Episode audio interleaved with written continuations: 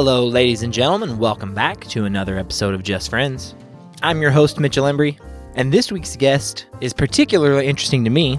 She has a huge impact on pretty much the rest of my life, and that feels like a real privilege. She's my mother in law, Miss Susan Shive. Honestly, for me, one of the coolest things about marrying my wife was also getting the opportunity to marry her family. They're awesome people. I feel really lucky to have the in laws that I have. And I'm not just saying that stay out of trouble. I, I, genuinely mean it. And I think that'll be obvious after you guys listen to the day's conversation with Susan. Um, it was really fun for me. I got the chance to really get to know her as a person, to learn a little bit more about her relationship with my father in law, who has politely requested to be excluded from today's narrative. Susan had a kind of a tough time with that, but you're not going to hear his name mentioned by me. You know, I don't know exactly what life is like for most people, but I don't expect a ton of people get the chance to sit down and have two to three hour long conversations one on one with their mother in law.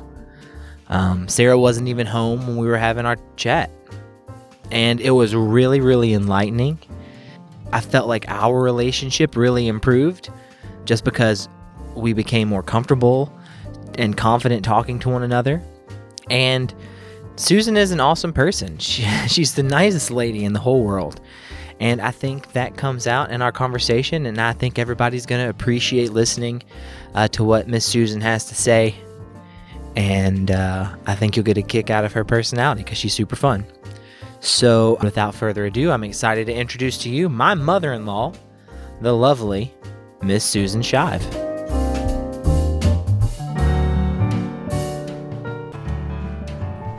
Okay, so we're, we're recording.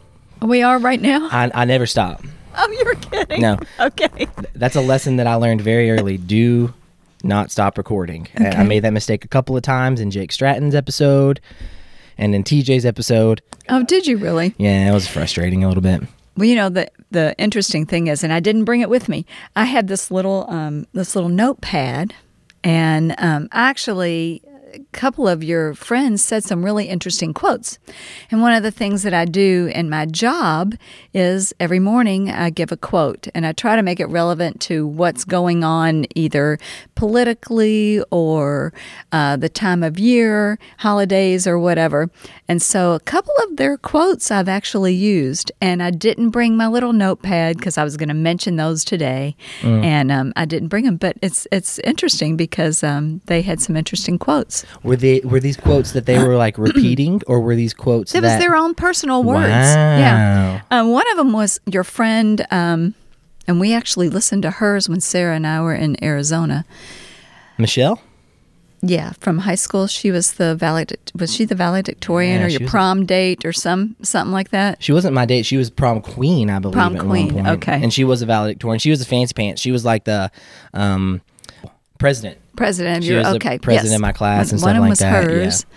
And uh, so I've enjoyed listening to your friends because I've gotten to know more about you. Really? Yeah, which is um, which is really interesting because and you know, like all of other Sarah's previous boyfriends, I knew like their parents, mm-hmm. or I knew their you know friends, or you know, so I knew all all kinds of stuff about them.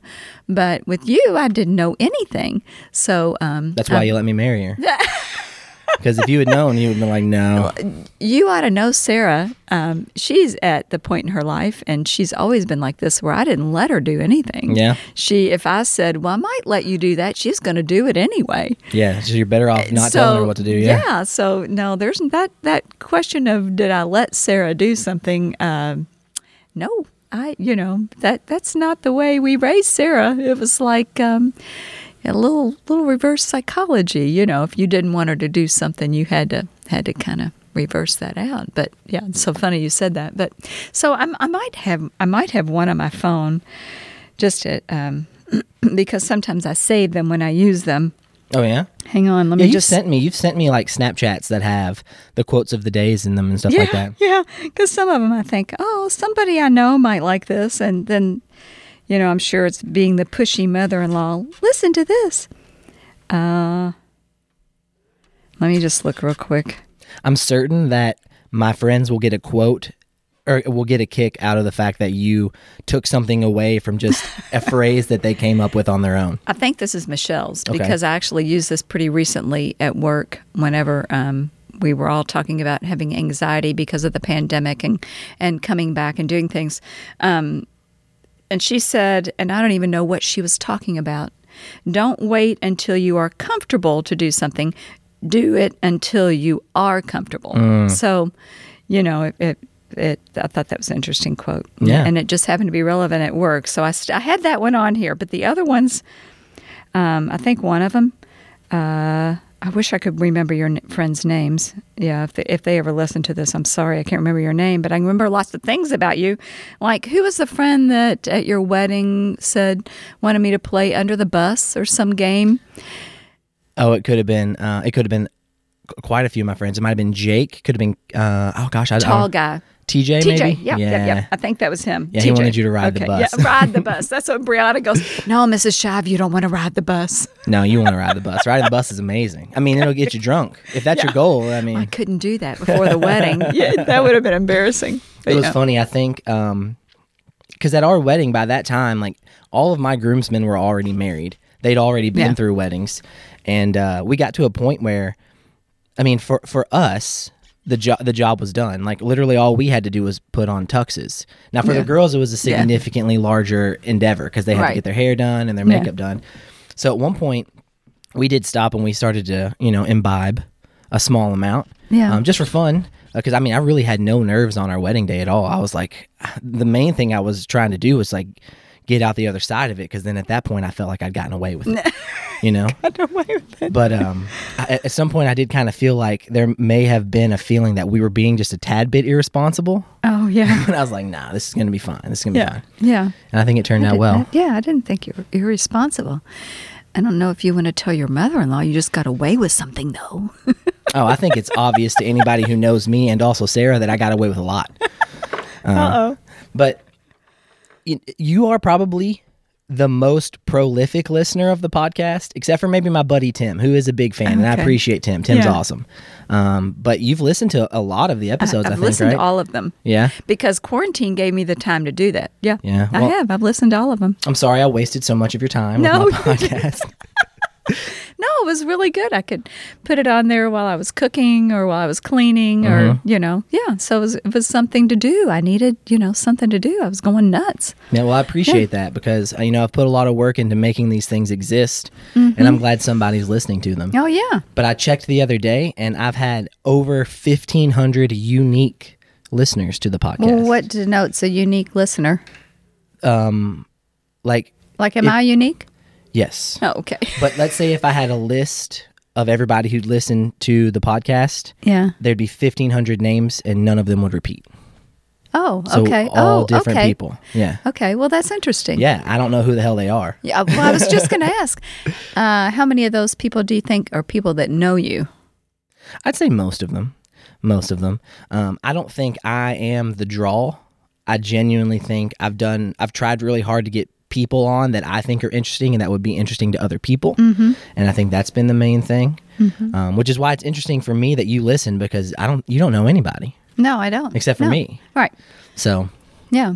So- No, but I'm interested in getting to know you better. So, Right. like, here we get back to where we started this part of the conversation. Well, here's our chance. When I, I did it because I wanted to get to know you better, and you know, I can be kind of investigative, so it was it was easy. Yeah. well, that's fine, but we have to save that for later because Okay. the beginning of the podcast definitely has to be about getting to know you because you Oh, are now okay. officially, uh, um, I guess, initiated into this Just Friends community. oh, good. Okay. And in order for you to fully be fully initiated, uh, we got to kind of hear about your past a little bit. Okay.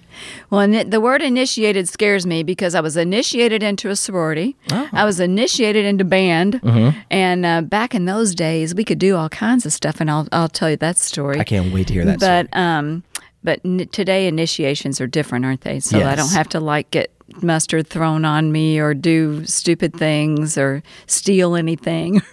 No, you're pretty much doing it right now. Oh, good, okay. You're you're in the process of Oh, being good. initiated. I like that initiation. Yeah. Okay. So you were born in Louisville, right? No, no, no, no, no. See, already I'm showing my ignorance. I did zero okay. research for this podcast. Oh, podcast. good. Well, Sarah, you know, like sometimes you wonder if your kids remember stuff like this Mm-hmm. because, yeah, I probably told them where I was born when they had a school project that they needed to do. And, Mom, where were you born? You know, Winchester.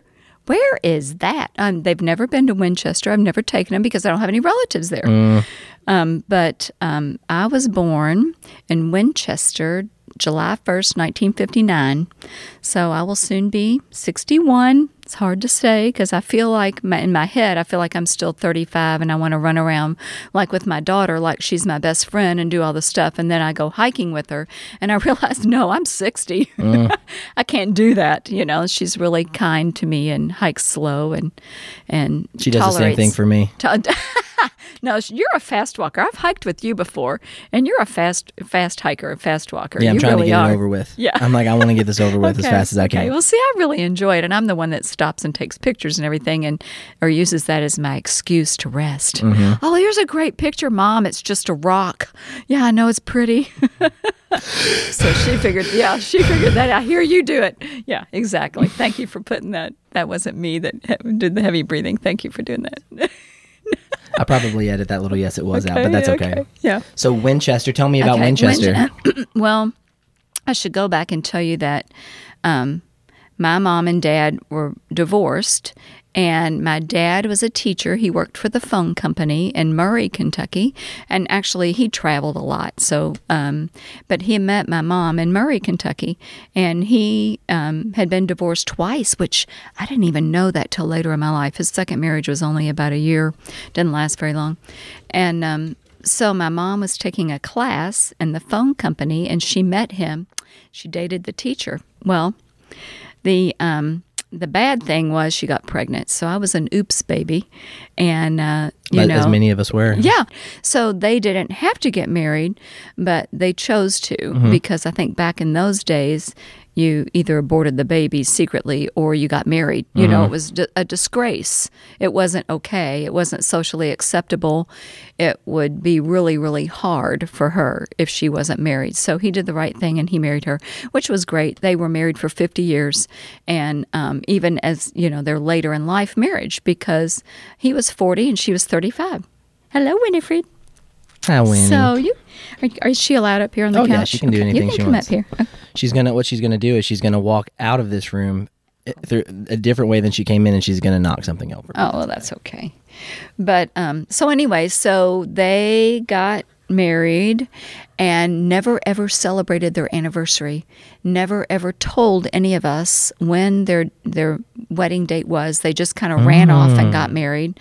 They didn't want me to know. I found out because my sister told me that I was. Uh, they got married because uh, they were pregnant with me, and um, so you know, and I think she was doing it to be mischievous and mean and you know I was like oh well that's okay no big deal but um anyway so it backfired for her but um so he had two sons and she had a son and a daughter so I was the youngest of five and the only one that they had together and um uh, close. I was very close to um, my brother, my half brother. We we called each other brother or sister because my dad raised them as if they were his his own kids. So we didn't call each other half brother, half sister, or whatever. We all lived in the same house. But then they moved from Murray to Winchester. He got transferred there, and we lived there. Um, that's where I was born. So once, and I, I don't know if that's because she was pregnant and they had to move out of that small community. Um, I've never been to Murray. Really? Um, yeah, I know. I've never been there. I know a lot of people have gone to school there. Kids gone Me to too. school there. My kids didn't visit that college or anything, so I never went. Never had a reason to. But um, so we moved to Winchester, and um, we were there for two years, I guess. I don't really remember much about it. I see some old photographs of the house, you know, that we lived in, and I hear stories uh, from, or I heard stories from my sister and my brother a little bit, and my other two brothers I'm not very close to anymore. Um, they live far away, and so, or one does. Um, but uh, then I know whenever I was two, we moved to Louisville. And then we were in Louisville for three years, and then we moved to Owensboro. and that's where I lived my elementary school life, and then we moved back to Louisville, and that's where I we stayed. And we moved back to Louisville, and you know, like when we were, lived earlier, we lived in St. Matthews um, the, for a couple of years, and then we moved to Owensboro from St. Matthews. But the only reason why we chose that end of town was because my grandfather lived out like Eastwood. Okay. Actually, the man that owned Valhalla Farm, um, all that acreage and stuff, my grandfather worked for him when we moved back. Before that, he was a painter, poor. My my dad grew up poor. My my mom grew up a little better off, but she was from Pennsylvania, from Sewickley, Pennsylvania. But my dad grew up very poor. He was one of five kids, and uh, the second to the oldest, and the only one that was still living for gosh, I guess he died in 2011, but the all the others died before him. So he had to take care of all of them. But anyway, his dad lived um, out there in a dirt in a little like shack like a little it was his house though. It was had a dirt floor you know and one room. And uh, uh, but he was very happy and he worked for mr osborne. And so we chose to live out in the east end to be close to him especially as he got older. And uh, and so that you know like you wonder why do people move in a certain area of louisville that come from out of town? And our reason for choosing that area was because of my grandfather living in that area because that's where he could get work and could get a job Yeah, I've lived in the south end of Louisville my whole life, so I totally understand why people don't move here. no, you know, it's funny because my sister lived in the South End for a long time, so I was familiar with part of it because um, she lived in Windsor Forest. Okay, yeah. Well, first, first she lived off of Gagel, and when I was in college, I would to earn extra money would clean people's houses, and I cleaned her house off of Linda Way, Gagel Avenue, and um, and so then she moved from Gagel to Windsor Forest, but um, that was her second husband, and she did that because. Um, uh, he lived worked in Fort Knox. Oh, that makes sense, yeah. So she worked downtown, so it was convenient. But um, but anyway, so that's that's how I got to the East End, and Middletown is where where I grew up. Okay. I went to Eastern High School. Okay. and- yeah. In Middletown Elementary. My elementary school, um, because we didn't have middle school, like like you went from elementary school to high school Right. you know, and Eastern had they called it junior high, where they stuck us like in one area of the school, one Mm-hmm. corner of the school, but we were still with two thousand students. You know, we Goodness still, yeah. gracious. So you still had to walk through the halls with the big seniors and ride the bus with the big seniors Mm-hmm. and all that stuff. In my experience, though, the the older kids are way nicer than middle school kids. Middle school kids are mean. They're mean. Well, that's your experience as a teacher, Yeah. and Well, to each other, Yeah. though, from my Well, yeah, observations, they're mean true. to each other. Yeah. I, I- if if you're an 18 year old man and you're picking on like a little like 12 year old sixth grader, yeah, man, there's something wrong. You're Yeah. just being a real asshole at that yeah. point. Oh yeah. I mean, I remember I saw some of that. Yeah. Oh, really? fights in the schools. Oh Yeah. yeah. Well, I mean, that you know, and you hated it if you were on the staircase going from one floor to the other, first to the third floor, which always seemed to be how it worked out. You know, whoever made the schedules in the teachers' classrooms, Um, I have to go from the you know the far left wing to the first floor to the third floor of the far right wing in five minutes and stop and get my locker and go to the bathroom? What? So there was always a fight in the staircase because you didn't you weren't the only one on the staircase. You moved with the masses up Yeah. or back you know I think Eastern is still the largest school in terms of population is JCPS. Oh, is it? I think so, yeah. When I was in high school, we had a similar situation. Um, PRP had two buildings. Yeah. And uh, it's interesting that you mentioned that you didn't have middle school because my dad was in the same situation. Yeah. But they, they added middle school um, while he was in seventh grade. yeah because he's a little bit younger than i am i, I think he's the same exact oh age as you. oh, yeah. okay oh okay Um, well, he'll t- he'll turn. My dad will turn sixty one. No, my dad just turned sixty one. Oh, okay, A couple of okay, weekends yeah. ago. So, uh, at first there was just the PRP, the main building. Yeah. And then off to the back there was a vocational building. Yeah. And so my dad's experience was he left fifth grade. Oh no, excuse me. He went to he, he he went to first through sixth grade at the same school. Okay. And then he went to PRP for seventh grade. Okay. And then to middle school for eighth grade, and then back to Oh PRP wow, he went grade. back and forth. Oh my gosh.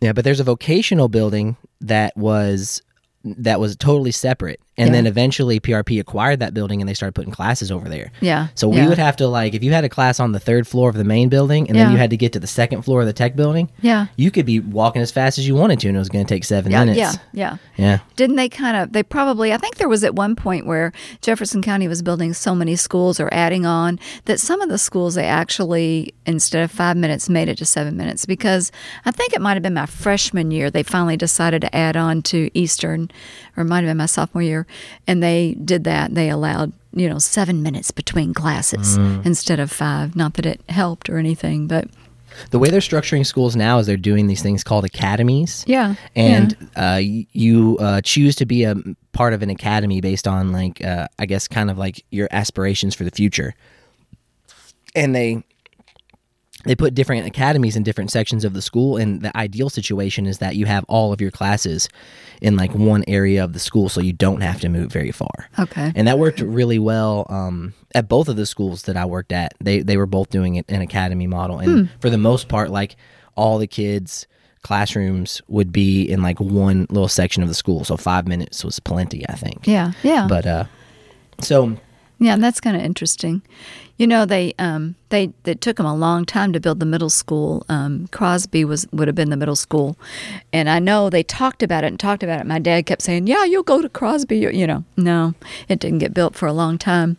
But um, Cros- Mr. Crosby was the principal at the middle school, or I guess my sixth grade is when I moved to Louisville, and um, in the middle of sixth grade, and so um, he was the principal there at the school that I was at. So they named the school after him. But um, mm, yeah, that's pretty cool was pretty cool. Yeah, but um, but moving from there, from Owensboro, and then to Louisville, because when I was in Owensboro, we had one car in my family, and um, my dad, had, I guess he had a company car, but he wasn't allowed to let anybody sit in it, you know. And he was very legalistic, kind of like my husband. It's funny how you marry somebody that's a lot like your dad, and. Uh, Sarah's done that too, so it's kind of funny to I don't- me. I can't imagine oh, that at all. Oh yeah, see all kinds of similarities in you, and I'll say that to her. Do you realize that's? And she'll, uh, yes, I, I know you've always said that, and I'm, yeah, yeah.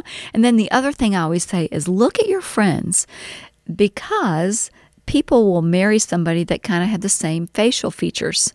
And yes, and you and Sarah have some of the similar facial features, especially that first time I saw when you shaved your beard. I was like, oh my gosh, they got the same smile. And we didn't always see that on you because you had that full beard. Yeah. But um, and your eyes are a lot of yeah. So anyway, you you remind me a lot of Bill in a lot of ways. But anyway, so my dad, getting back to that, see how I get off on tangents? That's perfect. Gonna, that's gonna drive you nuts. no this it? is the perfect like platform to get off on tangents because we have so much time we have so much time okay. So anyway, um, my dad and mom, when we lived in Owensboro, uh, only had one car, and because I was the oops baby, there's so many years between my sister and my brother-in-law. She would drive me. There, there was no bus service in Owensboro, small town. It's grown a lot, but there was no bus service, so she would drive me to elementary school, and um, my brother to. Um, high school and my sister to college. Wow. Because, yeah. My sister went to Kentucky Wesleyan and my brother went to Owensboro High School. There were only two high schools. Either you were Catholic or you were not. And then um, elementary school. So it was really funny because she would, and then she'd reverse the carpool around um, coming home because she didn't work. And uh, so whoever got to in the door first got to have the first sneak peek of whatever she baked that day because she baked every day. So um, you know, ate bad. I was always eating bad cookie dough, raw cookie dough. She always saved raw cookie dough, and oh gosh, it's so good. But anyway, so then when we moved to Louisville, it was so strange, like moving to the big city. And uh, my mom quit driving; she was afraid to drive. She right after we moved here, she got into a car accident, so she was afraid to drive. So um, we did the buses, and I did you know bus service for school, which was really weird for me. And um, and then we she would ride the bus. She didn't work for a long time, and then she decided college was going to be expensive for me, and and my brother was. And my sister, I guess, were still in school. So she eventually went back to work, and then she rode the bus service that TARC downtown to work when my dad couldn't couldn't take her. But Um, but it was really, you know, a culture shock going from little town Owensboro, where your mom drove you around everywhere, to coming up here. So it was kind of strange. I, I was big into dancing, like Yeah. Sarah, when I lived in Owensboro, and had Mr. Hagini was my dance instructor. So that was fun. Mr. And Mr. Hagini was my dance instructor, and his daughter. Yeah, That sounds like a nickname for your husband. Mr. Hygiene. Hagini. Yeah, that's hilarious. Yeah, Now he can't right. he can't listen to this. Now. no, he can't. I'm not allowed to make fun of my father-in-law. I don't think that's like against no, the law, no, right? he won't care. Yeah. Oh, you can make fun of him. Oh, yeah. I would We- never. Oh, we always tease and make fun of him. He's the most fun person to tease and make fun of. I'm, oh, I'm, yeah. I'm a little bit terrified of him. Are I'm going to be perfectly honest with you. Sarah's like, why? Why you would you I'm, be. I'm, I I'm freaked. I'm No. scared. Oh well, you shouldn't be. He's not that scary. He's like a. How does Sarah describe her dad? A toasted, over toasted marshmallow, a little rough on the outside, but just soft and mushy in the middle. And that's exactly. That's like a perfect, perfect uh, description of him. Mm-hmm. Yeah, he he comes off gruff. That kind of like our dog. Oscar, and then he just rolls over on his back, you know. Yeah, that's funny. I never thought about Oscar and Bill being so much alike, but they are. I've, I've read that, Oh, that yeah. people's pets like Well, yeah. take on their personalities. And We've I had see so many Winifred. pets, so how do you decide which one took on your personality? I think they probably but all yeah, do. they probably did. Just like your yeah, kids. Yeah. So that's funny. You know, I never rode the bus to school, but I always rode the bus home. Yeah. Except for when I was in middle school because we lived so close to my middle school that I walked home. Right. So that's just an interesting oh, thing yeah. about me. Yeah. Did you like walking home? I always thought that would be fun to be so close to school you could just walk home. I tell you what, when I was in middle school, I really struggled with like socializing. and I didn't have a lot of friends. Um, I was very awkward, and so like often I would just walk home by myself. So Yeah. and, and then it, it was the sad thing about it was there was a group of boys who live in the same Yeah. neighborhood as us, and they would walk home without me. Yeah. I would just kind of follow them by Yeah. myself. Aw. It was sad. I was I was lame. I was I was uh I was just awkward and shy, and I wasn't good at making friends. You know, I think if you talk to most middle schoolers, even the ones that maybe we think were um, outgoing or really good at making friends, they probably say the same thing. Yeah, I think that's how everybody feels at that age because everything's changing. yeah. your life's changing, your body's changing. you know, You can take a second everything's you changing. to. No, that's okay. Um, But I think I think everybody in middle school would would think that same exact thing. and that's kind of something that I think has this podcast has made clear to me is that Yeah. all of the all of the strange feelings that I had about myself and like my lack of understanding about like interpersonal relationships Yeah. that I was experiencing and I thought was unique about me. No, Right. No, everybody was having. Yeah, and and why don't we talk about that? It's like, uh, you know, why don't we share that right at the time when it's happening? You know, my parents didn't. My, you know, I didn't talk to them as much as as um, when I became a parent, as much as I talked to my kids. And I'm sure my kids are going to say the same things when they have kids. when they have kids, they're going to say that whether they're adopted or their own, they're going to say the same thing um, that I'm going to talk to my kids a lot more than my parents because my parents didn't talk about that.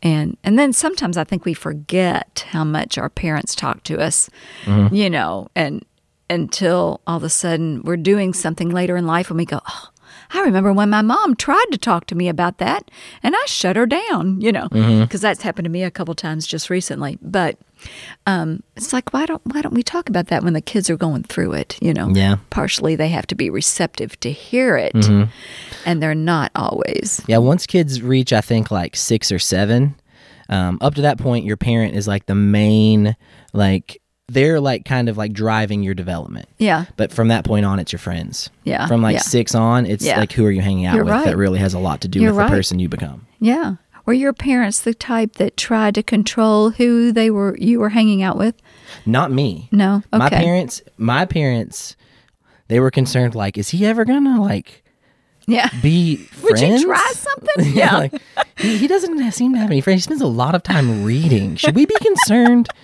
Should we? did you try to sneak books to the table the kitchen table like for dinner and breakfast and stuff when I would get in trouble, they would take my books away. And so they really? they would my parents would take my books away because I was getting bad grades because rather than paying attention in class, I was you reading. were reading the books yeah every now and then Sarah would. I mean, sometimes when they were little, little, we'd let them read books at the table, and I'd read books while they were eating. But then when she got older, she'd try to sneak a book at the table. She'd sit there, you know, put the book away. We're t- we're talking, you know. I know uh, one of the teachers that Sarah and William had um, always said, uh, read to your children, even when they're in high school. Read until they're like 18. Uh, sit down and, and read a book with them. Whatever book it is they're reading, let them read a chapter and you read a chapter, or them a page and you a page. But you want to always read to your kids um, because they have to learn to listen too. And um, and it's interaction, but she would say, "Don't stop just because they can read on their own. You need to sit down and read with them." And that was harder when they were uh, older because number one, I fell asleep really easy. My kids will tell you how many times I fell asleep when I was reading to them. You know, and then um, and then when they get older, you know, they don't want sixteen year old mom. You don't want to sit down and read with me, do you? Mom, you know? go away. Yeah, exactly.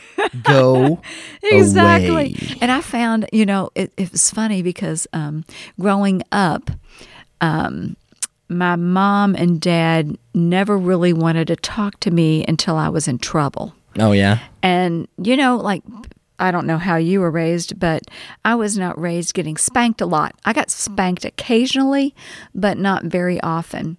But my parents would, were really good, and they thought because I was the fifth child, they knew everything, and that they, um, you know, I've been through four other kids, so I know, you know, what didn't work for them, and and I got away with all kinds of stuff. But um, and those there's a lot of stories there but um, i didn't get spanked very much but the thing that they would do that just drove me nuts especially my dad is they would sit me down and talk and i knew when i was in trouble my dad would susie um, let's just talk about that now are, you- are you comfortable you know and he would have me sit down yeah yeah and i'd be looking at my watch i got other things to do or you know now let's just talk about what went on this evening and why we were doing it so you know i got to a point where i didn't want to sit down and talk to my parents because it was usually because i was in trouble So- I, I've read lots of things that would suggest that like that's the best way to punish your kids is to gosh, just make them talk to you. Yeah. Because it, it, Oh. it does two things. One, it's the last thing in the world that they want to be doing, Yes. which makes it the best punishment. And then like you actually have the opportunity to impart like some wisdom Yeah. through that conversation. Yeah. So that makes a lot of sense. and and I grew up with really they were really strict with me like because of other things my siblings did you know I wasn't allowed to date until I was um 16 I wasn't allowed to um, ride with anyone in a car even though I was um, like that wasn't an adult even though I was 16 you know, it was either my dad drove me or I drove, and I wasn't allowed to drive anyone. So it was, I mean, it was really hard. He was really strict, and that was just because of a lawsuit that they were involved in with one of my brothers when I was younger, when I was two. And, and I don't know a lot about it other than um, it happened in Winchester, and um, one um, girl died. And um, we had just moved there, and um, there was a lawsuit, and it was a family, it was a small town, so the, the family in the same church that we were in, mm-hmm. and they found my brother not guilty, mm-hmm. um, and but th- my dad and mom they were suing my parents for everything they owned. Yeah. So because of that, my dad got really, really strict. He put seatbelts in all the cars. You talk Yeah. about Put- he being put them oh, in. he You had to have them because installed. Back in those days, seatbelts were not the normal thing. I don't even know that many companies put seatbelts in there. So, being a safety type person, he um, put seatbelts in every car. After that, you know, and uh, first couple of years we didn't use them. You know, my Mm-hmm. sister talks about the time that we went to Florida and I was on laying on the front seat of the car and dad stopped real fast. I just rolled off and hit the floor, you know. But I was Big an infant. seats, yeah, even in the exactly. front, Oh, yeah. yeah. So um so then he put you know, yeah, seatbelts in the car. The car didn't start unless the seatbelts were going. Yeah, he was he was a stickler for all that vehicle stuff. So hence my husband is a lot like my dad, you know. Mm-hmm. So um, air in the tires. You know, you went somewhere and good lord, it took you 15 extra minutes for dad to do the safety check on the car first. So um, yeah, so he he everything that they did for me, as far as rules and regulations and raising me, stem from mistakes my siblings made. That's the way to do it. yeah. That's the way to do it. yeah. So it's kind of funny, but they had loopholes Yeah. because I found them. Did you think? Do you think you rebelled because of the structure? Did you think you pushed back against the structure? That Oh you, yeah, I know I did. I know I was rebellious. Oh yeah, because of that. Mm-hmm. You know, and I never wanted to sit down and talk to my kids. And it's funny because, so when my kids were older, I was like, okay, I'm gonna I'm gonna talk when they want to li- when they want to talk. I'm gonna make sure I listen. It was always like eleven o'clock at night. And I would go in to tell them good night, you know, and they would start talking. And I was like, okay, scoot over, I'm laying down. So I would lay down with them and they would just be talking and talking. I was struggling to keep awake, you know. And Bill would come in, what's going on? Is everything okay? well, yeah, we're just talking. And I would hear all kinds of stuff, things they were concerned about, things that they, you know, that troubled them that I could maybe help them with. But it was always late at night. So when your all's kids get older and they want to talk, no matter how busy you are, you got to be ready to listen. That was that was a a biggie for me, a big eye opener because that's whenever I, you know, heard some stuff that I needed to hear and needed to help them with, you know, whether it was just listening or it offering that nagging advice that I'm so good about doing. Uh, yeah, So after Eastern, you went to University of Louisville. I did. While I was at Eastern, um, and I guess when I moved up to Louisville, I had to give up dancing, so I joined the band. I learned to play an Oh, instrument, cool. so I played the flute Nice. because I don't sing very well. So um, I played the flute, and so while I was at Eastern, I was in the band. This is that initiation story I was going to tell you about. Why, when someone says the word initiation, I go, oh, "What's that mean? What do I have to do?" You know. So when you were in the band back in my days, and um, you went to high school, you were a freshman, and every year we went to summer band camp. You know, parents paid a lot of money, and we did some fundraising to go to band camp. I don't know what bands do now. I think, like um, at North Oldham, where my kids went, their band camp was basically, and my kids were not in the marching band, but their their band camp was basically in the pavement of the parking lot. It's really sad because our band camps were a lot of fun. They were out at. Um, a park like kind of Dawson Springs. We went there one year. Sounds like a TV show. yeah, oh yeah, it does, doesn't it? Oh, well, isn't it? Isn't I think it's Dawson? Dawson's Creek, but it's close. Okay, okay, yeah, Dawson Springs, Dawson's Creek, and then one year we went to Middle Tennessee State University for, or two years for so band camp. But Dawson Springs was where I went my freshman year, and when you were a freshman and you went to band camp, it always started before your freshman year, so you had just finished fifth grade or eighth grade, and um, all the seniors got to initiate you. And so all week long at band camp, you know, you had to do things for the seniors, whatever they told you. And they called the freshmen maggots. Mm. So it wasn't Susan, hi, how are you? It was come on, maggot. Maggot flute player or maggot piccolo player. I think I yeah, played piccolo in marching band. So yeah, so we were maggots all week long. We had, you know, whatever duty we had, and we stayed in cabins. It was very primitive. There was one restroom for the girls, one restroom for the guys, and uh, you had your restroom time, and then you had to clean the the um, restrooms. What they call them, la- Lavatories. lavatories yeah and so um, then they had the the big tent where you know you went and did um, the mess hall and uh, they you know it was a lot of fun because it was shaded it was beautiful. We had to march out to this big field to do our marching practice but it was it was a blast because it was like being at camp at mm-hmm. summer camp literally. The last day of camp that was when you got initiated. If you did everything you were supposed to do along with learning all of your music by memory and learning all of the marching thing for the the year for the the comp contest and for the football games then you got initiated in. So what they did as seniors and then when i became a senior i did this. Mm-hmm. They raised money and they had all through the the the previous year as juniors and then when they became seniors they had all this money they went out and bought food they bought all kinds of nasty food oatmeal, mustard, and big jars, mayonnaise. Um, I even have pictures of our senior year still doing that. I should have brought some to show you. And um, all this nasty food. And they would throw it on you. So you knew ahead of time you were getting initiated. So you knew to wear old clothes. Um, and so they would throw all this stuff on you. And you stunk eggs and everything. And that was your initiation. And then, you know, you would go rinse it off and everybody would laugh and everything. Thing. And if you were somebody they really liked, they threw more stuff Yeah. at you. Now that doesn't make sense, right? No, it totally And makes so- sense. So, you know, if you were somebody they didn't like, then you weren't covered. you Yeah. know. So you That's made almost sure. like a little kindness, a little bit. Yeah. I don't know. So, oh, it was gross. And, you know, I came home and my hair still stunk because of all mm-hmm. the different stuff. Because once you they threw the food on you, you had to march around in it. You know, mm-hmm. they didn't just let you go right away. And the teachers didn't get in trouble. And the music people didn't get in trouble. And the school didn't get in trouble. Yeah. And yeah, when an egg hit me, it hurt. Oh, and, yeah. And we were all different colors, Yeah. all different races, all different nationalities, and it didn't matter Yeah. and um, you know it was that that part was kind of good You know, I think it's interesting that you say that because I'm, I'm, I've worked in schools, and so like I'm definitely like aware of like bullying and, and the issues that it causes. yeah But I'm curious about this because there's something that I've kind of played around with, and I think uh, I can't remember who exactly it was. It was a comedian whom I'm a fan of. It might have been Chris Rock who played around with this concept, and it may have been Dave Chappelle too. But as much as you know, hazing is an issue, and hazing can also be escalated to a level where it gets extremely dangerous. Right, It sounds like what you experienced was, was a little bit. controlled Yeah. hazing Do you feel like that experience built character?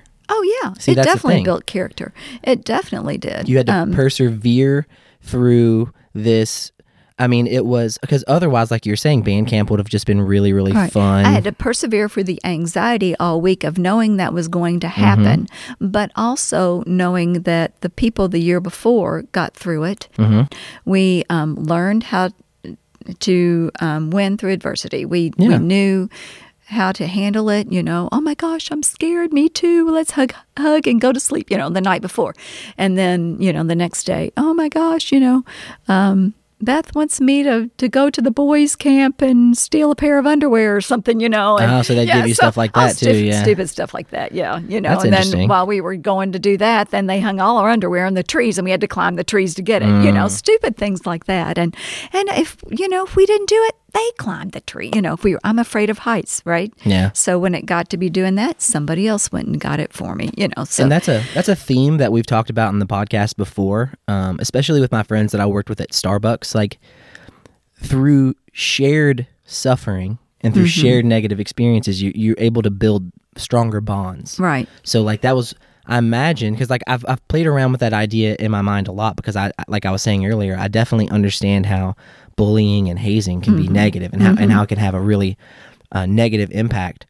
But in a if you are a person who's experiencing these things and you have the right state of mind and, you- and you understand why you're doing it, it can build the bonds that you have with the other people who are you're, you're in the band with who have that shared experience. right. You're buying um, your way into this group, and then once you do that, you're now a full fledged member, and you and you and you gain all of these privileges that you wouldn't have otherwise had.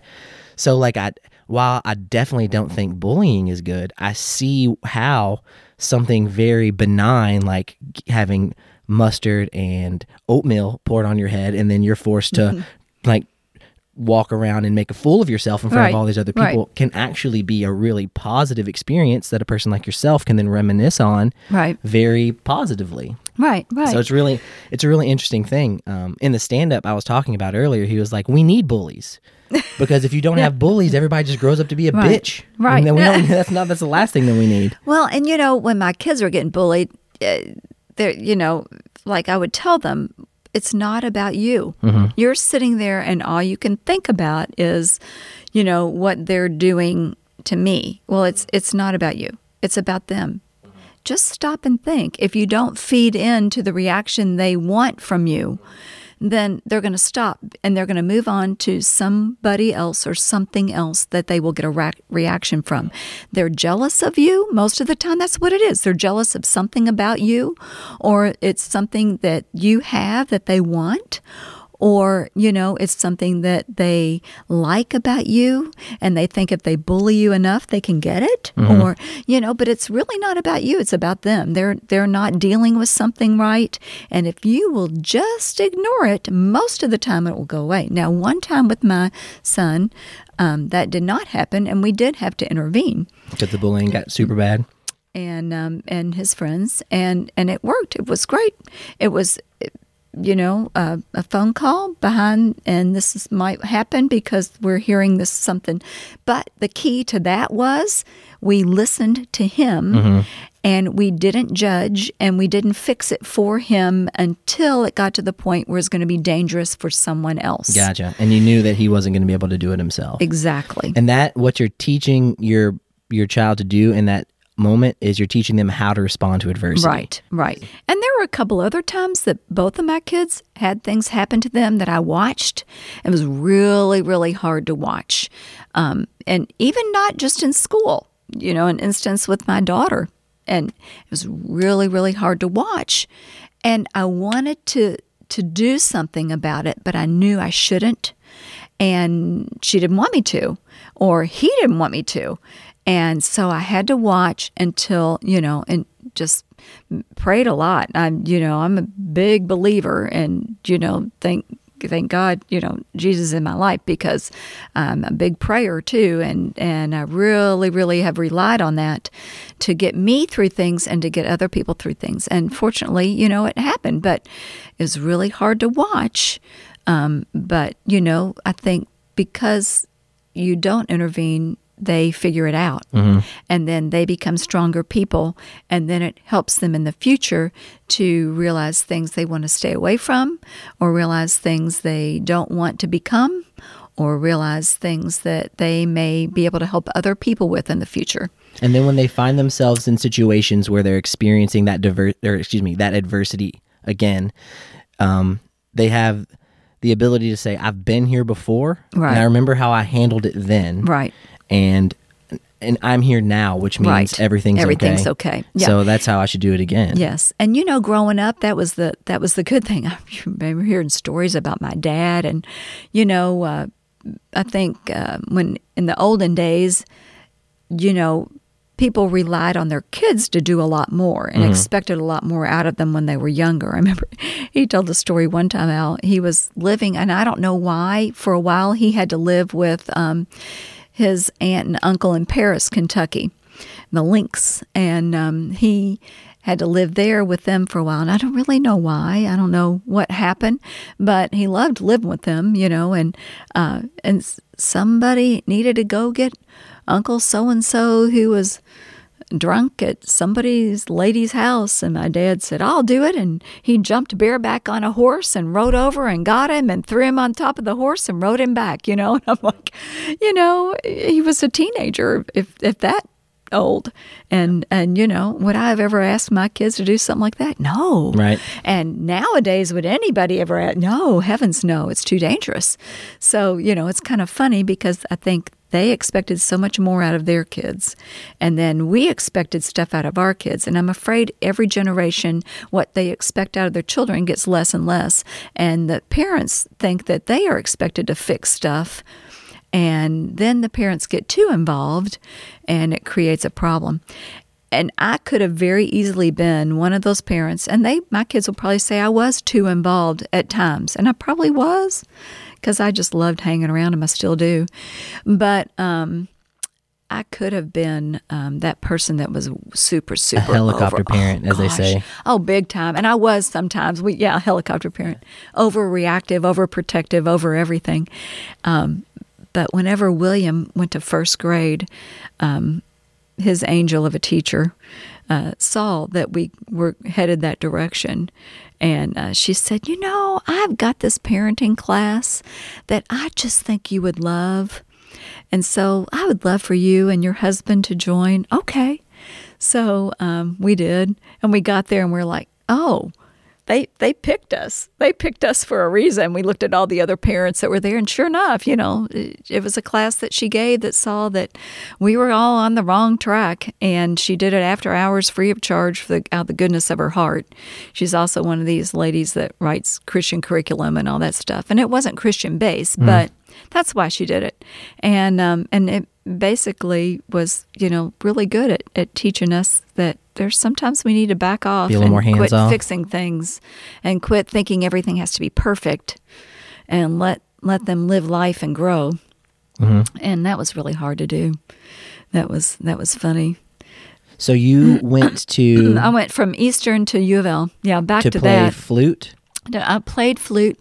And were you in the and, um, band in college? I was in the band in college. Yes. Okay. See, I did. I did. So usually I do research. Yeah, but you usually didn't I know create, that, I didn't. I didn't do any. Well, you know, Eastern, I didn't graduate in the top of my class like you guys did in your classes at school. Well, well, my GPA wasn't too high either at, at Eastern High School, but I did get in U of L.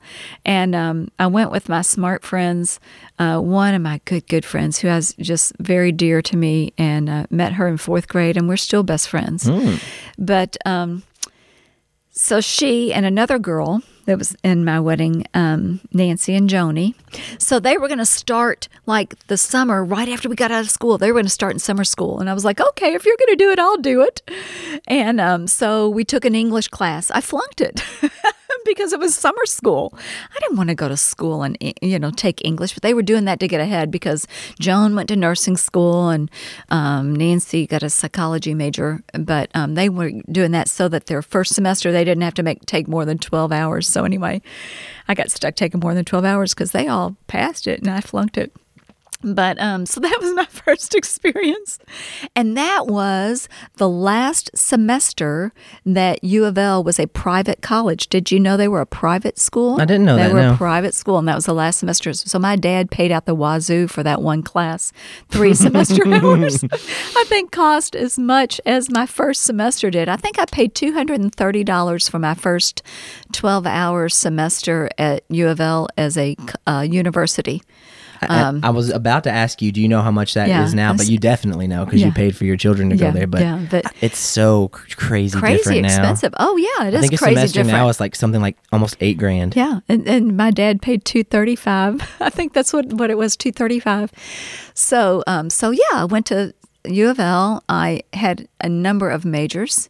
I think I started off. Well, the the funny thing was is I was started off. I wanted to get in dental hygiene school, and I mm-hmm. tried to get in UK, and I got accepted at UK. And my dad took off work to take me up there to look for housing because um, there was no dorm left. Mm. And so we were looking at apartments, and he found an apartment for me. And um, I was going to have to take this bus to get there and this bus to get there. And we were getting ready to rent it. And he said, told the person, let's let's wait 24 hours. That was kind of his thing. Let's wait 24 hours before you buy anything. 24 hours before you make any decision. 24 hours. That's like I don't know how I became an oops child because I, I'm sure he had to wait 24 hours. because that was always his thing. You know, if you're going to talk to somebody, if you have an argument, you wait 24 hours before you do it. That's if a you're- smart rule. If you're going to, yeah, if you're going to, and the funny thing is, I didn't hear that rule from anybody else until I met William's soccer coach.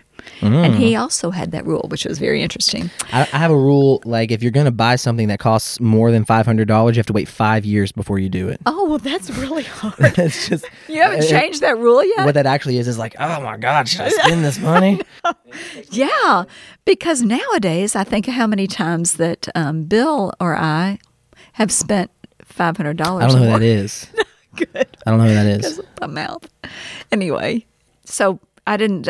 After waiting 24 hours, I said I can't go live in an apartment all by myself and go to UK. It's too big. I can't do it. So that's why I went to U of L. And he was like, "Fine, no problem." So went to U of L, flunked that first class. Had all kinds of majors. I started off just gen ed. Didn't know what I wanted. Then I started off um, accounting. Well, that was a joke.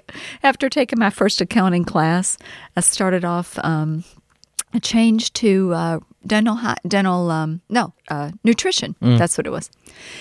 So they moved their um, or did away with their nutrition or their dietitian thing. You had to go to Sullivan that that year, and and they didn't know if they were going to get it back or not. And now they have a really good program.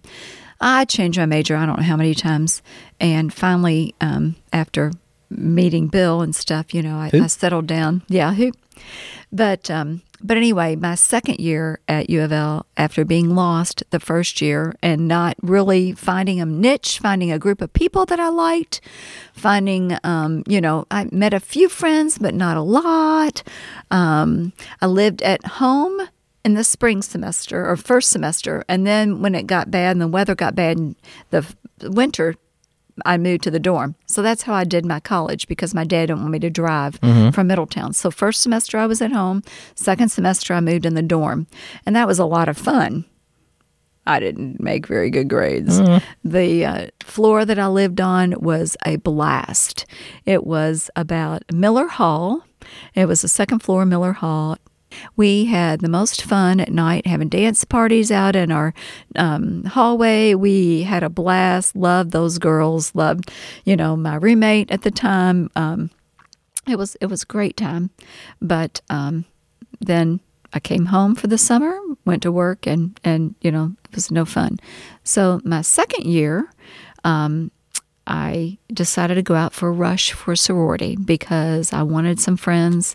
Um, probably half of those girls that I met at Miller Hall didn't go back to school because Oh, we really? all yeah because we all didn't make very good grades. I did not flunk out, but my GPA was really low, and uh, that second semester. But my first semester was good, so after flunking that summer semester, so it kind of balanced out, right? Mm-hmm. First semester, okay, living at home, boring. Second semester, parties in the dorm room, and um, you know, Not Yeah. necessarily going to class every right, morning. exactly. Exactly. So, um, yeah, and that was my problem. I didn't always go to class. Um, so then I decided to go out for sorority rush and um, be got accepted by Kappa Delta. Ooh, I don't know what that means. So, well, it was just basically you went to the parties and you sat down and talked to all these different people, and they decided if they thought they would fit in your um, sorority or not, or whatever. And the, the one that all the kids that I graduated with from Eastern High School didn't want me because I was not, you know, I was a band fag and I was not popular like the cheerleaders. Is that what the they called you? Yeah. That's so mean. Ma- from maggot to band fag. I mean, Yeah. you know, I don't. Yeah, band fags. Yeah, that's what we were all band fags. So, um, and at that first semester, I did not join the band. Um, but there's sec- first year, second year, I joined U of L's band, um, or second semester pep band. That's what I joined second semester because they didn't have a marching band the first year I was there. Second semester, joined the pep band, which was a blast. Got to travel with the the basketball team. oh, that's cool. Yeah. Yeah. Oh, yeah. Yeah. Played my little piccolo. Got in, of of course, back then, we got in all the basketball games free. If you were a student, you just showed them your pass and you got to go to anything free. That's cool. Any football game, any basketball game. So it was really hard for Bill and I when we had to start paying after we were alumni to uh, go to any games. You keep saying this name. I don't know who this Oh, person. yeah, I know. Yeah. I don't know who this person is. don't either. But you will because it was that second year in college that I met him. Oh, really? And um, after I became a Kappa Delta initiation, there you go. You got a big sister. Oh, cool. and um, I love my big sister. She was in my um, wedding. And uh, then you got to do things, and, and they gave you a paddle.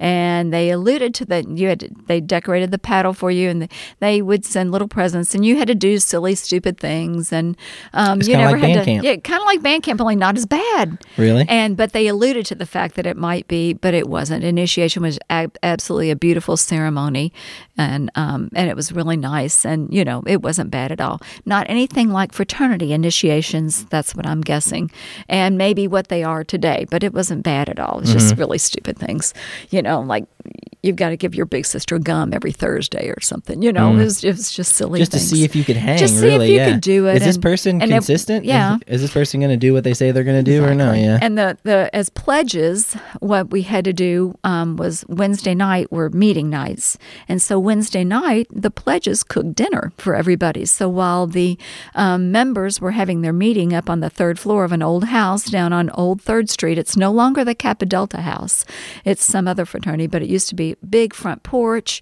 steps going up the front porch, you know, across from that statue that's no longer there. oh, okay. Yeah. That's, that's that's still where the fraternity row is, yes, though. Yeah. yes, it is. But Kappa Delta's not there anymore. Oh, really? um, there's somewhere else. But um, so yeah, we would cook dinner, and um, and it was a blast because we all got to know each other. It was supposed to be a punishment, I guess. You had to go over there and cook dinner, and we had to go to the grocery store together. We had to plan meals for 35 girls. That was all that was in there, but we had to plan meals for 35 girls, and um, you know we relied on our moms. And, and I'm like, well, my mom never bought p- chicken parts. She always bought the whole chicken. We had to cut it up, and then we had to do education for them. So um, that had to do with food, you know, little little things like that, which that was right up my alley. So one night I taught everybody how to cut up a chicken, you know, and brought the bird out, uh, on that, you know, cut it all up. So that was that was really fun. So anyway, we would we would cook dinner together. You know, th- all those things that they consider to be Community rough and building. bad. It was community building. It was, you know, it was maybe part of an initiation, Mm-hmm. but it wasn't mean and it was purposeful. Mm-hmm. We got a nice dinner out of it. Yeah, it took time. I had to plan, you know, we had to plan meals. There were maybe only six or eight of us that were, I can't remember how many were in my class, totally my initiation class, not a lot, but we learned to work together. We, um, you know, learned time management. We learned about money. We learned about, you know, all kinds of stuff. And so, yeah, it was, you know, part of initiation, but it was a good thing. Yeah. So anyway, we um, we joined the sorority. So another part of our initiation is we had to do certain tasks. Well, for one of them, we had to change all the light bulbs in the. The, that were out in the Kappa Delta house. Oh my gosh, these ceilings are nine foot ceilings. How are we going to do this? Let's run next door to the Sigma Phi Epsilon house and get some guys to help us. yeah, Ah. that they'll have a ladder. Okay, so three of us go next door. If they don't, they'll just they- they're all get on their hands and knees and climb on each other's back till Yeah. a bunch of girls come ask them to change That's some light bulbs. So let's go next door. So, hence, these three good looking guys are next door. We need some help, please, changing light bulbs. Would you please come help? Well, I guess so. They're engineers. Ah, yes. So they were they were terrified. Yeah. Guys, I, guys, guys. I guess so. There's girls. Yeah, exactly. What are we supposed to do? I don't know what to do. Grab the ladder. They want us to change a light bulb. Grab the ladder. Should we build one? Should we make one from oh scratch? gosh one of them was tall dark and handsome which was right up my alley oh my gosh Mm. What dark head of hair six foot tall i don't know what happened to him oh my gosh he was so good looking and just still is nice teeth you know it's one of the things i look at people's teeth so um, nice teeth. So yeah, you know. So we get him, and he gets his gnarly looking friend, and um, and they come over and they change the light bulbs. So we're trying to talk to him and everything, and we're trying to find more lights that are out. You know, gosh, go check the other room. No, you go check it. Somebody I want to stay here and look at bulb tall, dark, and handsome. You know. Um, so yeah, I unscrewed some over there so he can take those out, and put new ones in. Okay, so we kept him over there as long as we could and everything, and so hence it became a game because we all wanted a date to homecoming. Ah. And back then you had to get a date, right? So um so after they were done, we said goodbye. We, you know, got their name, but that was it. Darn, how are we going to meet this guy? None of us had cell phones. Right, right. Nobody had internet. You know, I grew up in the era of the World Book encyclopedias. Um, so, how are we going to meet this guy? Are we going to see these people again? Well, um, you know, before classes, we would be hanging out at the Kappa Delta house, and I would just sit on the front porch and watch. And I realized, ah, every Tuesday and Thursday at such and such time, he's coming between the Speeds Museum and that building over there. So I'm leaving to go to a class. Well, I can go the long way. Yeah. and who cares if I'm late? Right. So, um, You might not even go in the first place. exactly. Shh, don't tell anybody that. So, um, You already told everybody Sure. that. I did, didn't I? So, um, yeah, I'm not the best student. My daughter did not take after me, neither did my son. He always went to class. But, um, so yeah, so I would manage to run across Third Street and then know, quick breathing heavy and straightening my hair and you know make sure everything looked good and I was dressed cute and uh, happened to oh hi didn't I meet you at the SigEp you're a SigEp yeah hi you know and stand there and talk to him and ask him all kinds of questions. And so I did that for several days you know and I'm sure he probably wondered why is this girl showing up at the same time every day? You know and i didn't tell my other two friends who were also looking for him on campus. I did not tell them what i was doing. And so um, finally you know we got to talking and um, my big sister hinted around to yamin his friend at the SigEp house that susan would really like a date to um, to go to the homecoming. And so finally, he asked for my number. And you know, I don't remember if he got it from me or Diane or Yamin, but it was a home phone number. So finally, I got the phone call, and he asked me to go to to homecoming, and um, you know, he said, I'll pick you up. What time should I pick you up? And I said, Well, I'm in the band, so I have to go early, um, marching band. So can you pick me up at noon. And here's my address. Um, never met my parents or didn't know where I lived. And he lived in Hikes and He was living at home and going to school. And I lived in Middletown. So he said, Sure, I'll see you Saturday, October 13th at 12 noon. And I said, Okay. And didn't talk to him. And the anticipation of that date was awesome. Yeah. You all miss out on that. Yeah. All you young people, you need to do that sometime just for fun. Ask your girlfriend or your spouse or your uh, significant other or um, man, woman, whoever it is. Just ask them on a date sometime. Don't tell them what you're going to do and just schedule a time you're going to pick them up and then don't talk about it. The anticipation is so much fun Mm. Yeah. And um, and I, you all miss out on that.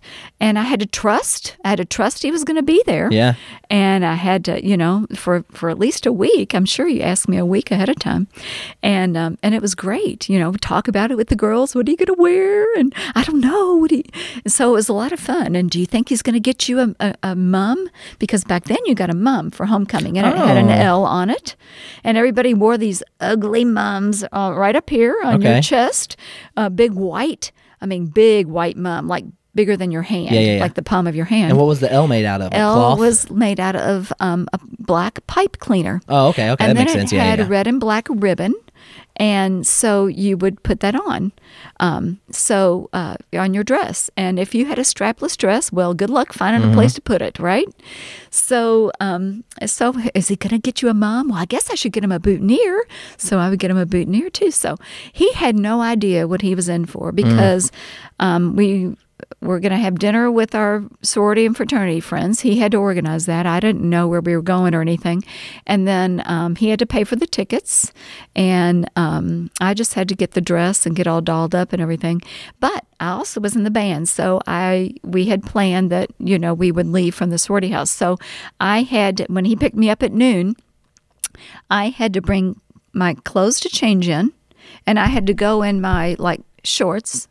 I had to bring my um, uh, band uniform, which Phyllis George Brown, who was the um, governor's wife at the time and really into horses, picked our uniform because for years U of L did not have a marching band, Oh. and this was the first year that they decided to have a marching band again. So it was really rough. So we wore white pants that looked like jockey pants. Okay. They came down to your right below your knee, and they were poofy at the hip, Oh, like at the like upper pirate. thigh. Yes, yeah, and they poofed out, and they were white, which was horrible. Oh, okay. I know what you're talking about. Yeah, yeah, yeah. And then we wore red coats with long tails in the back, ugly and big, huge, poofy helmets, like big. They were black, fuzzy, and they were like probably six inches from the t- top of your head that were up, and they had a strap that went underneath their chin, kind of like you would see in England. yeah. So you looked like straight guard. up like a jockey. It's like a jockey with Yeah. a guard's hat from England. So it was really weird. Yeah. Oh, we were ridiculous. It's- kinda There's weird, a yeah. picture of it on my Facebook because my love to see friend it. found it. Well, now we're Um, gonna have to post it I- on. I mean, pe- the people Oh, are gonna want to see. Yeah, and so you know, marching band that first year was a real joke. I could tell you all kinds of stories about that. So anyway, he so luckily I had a piccolo and not a tuba. so he had to pick me up with my long dress, my uniform, and my makeup, and my blow dryer, and my curling iron, and my instrument, and my shoes, two different pair of shoes, my marching boots, because we had the boots that we wore too. And um, so I looked like I was packing up for a weekend, you know, to go somewhere. And I forgot the boutonniere. Uh, Didn't even think about it. So he picks me up, and plus, I for some reason had my girlfriend's helmet, big hat in the car as well. So he picks me up, bless his heart, didn't say a word. Can you help me carry some stuff to the car? Well, sure I can. Met my parents. Hello, I'm, you know, so and so, Mr. and Mrs. Cassidy. And yeah, I met them, and everything was real gracious to them. Then we get in the car. His 65 Mustang is loaded with all my crap. And he's probably wondering right there, what have I got myself into, you know? first date and uh, she's like going for the weekend so um, we drive down to U of L and all of a sudden passing us on Third Street, right by that statue that's no longer there on Confederate Place or U of L, um, is my dad, and he waves. Oh, there's my dad. I don't know how he got down there so fast, but he did. And he, um, whenever realized I forgot the boutonniere, jumped in the car Aw. and flew down there and drove and dropped the boutonniere off at the sorority house. How nice. How And nice uh, so when I walked in the sorority house and my girlfriend there said, Your dad dropped off the boutonniere, I was like, Oh, thank you. So um, dropped all my stuff off at the sorority house. Then he had to take me to the fairgrounds and sit and watch while we practiced. So the band had to practice marching, and um, which was a lot of fun because uh, the guy that did not ask me to the homecoming that I was sort of seeing was also in the band. And so my girlfriends, being who they were, hey, Susan, from afar, the across the field with him in the middle, um, is that your date for homecoming sitting in the stand, that tall, dark, and handsome guy? Well, yes, Nancy, it is. so that was so much fun.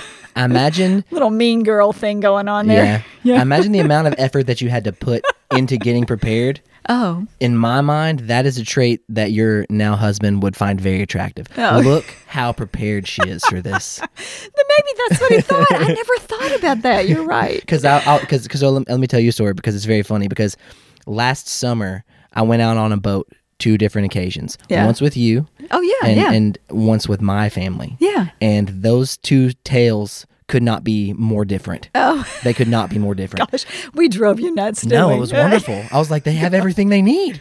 and They've- then some. They've thought of everything. Nothing is going to go wrong. We're not going to. We're not running out of gas. Uh, nobody's got a flat tire.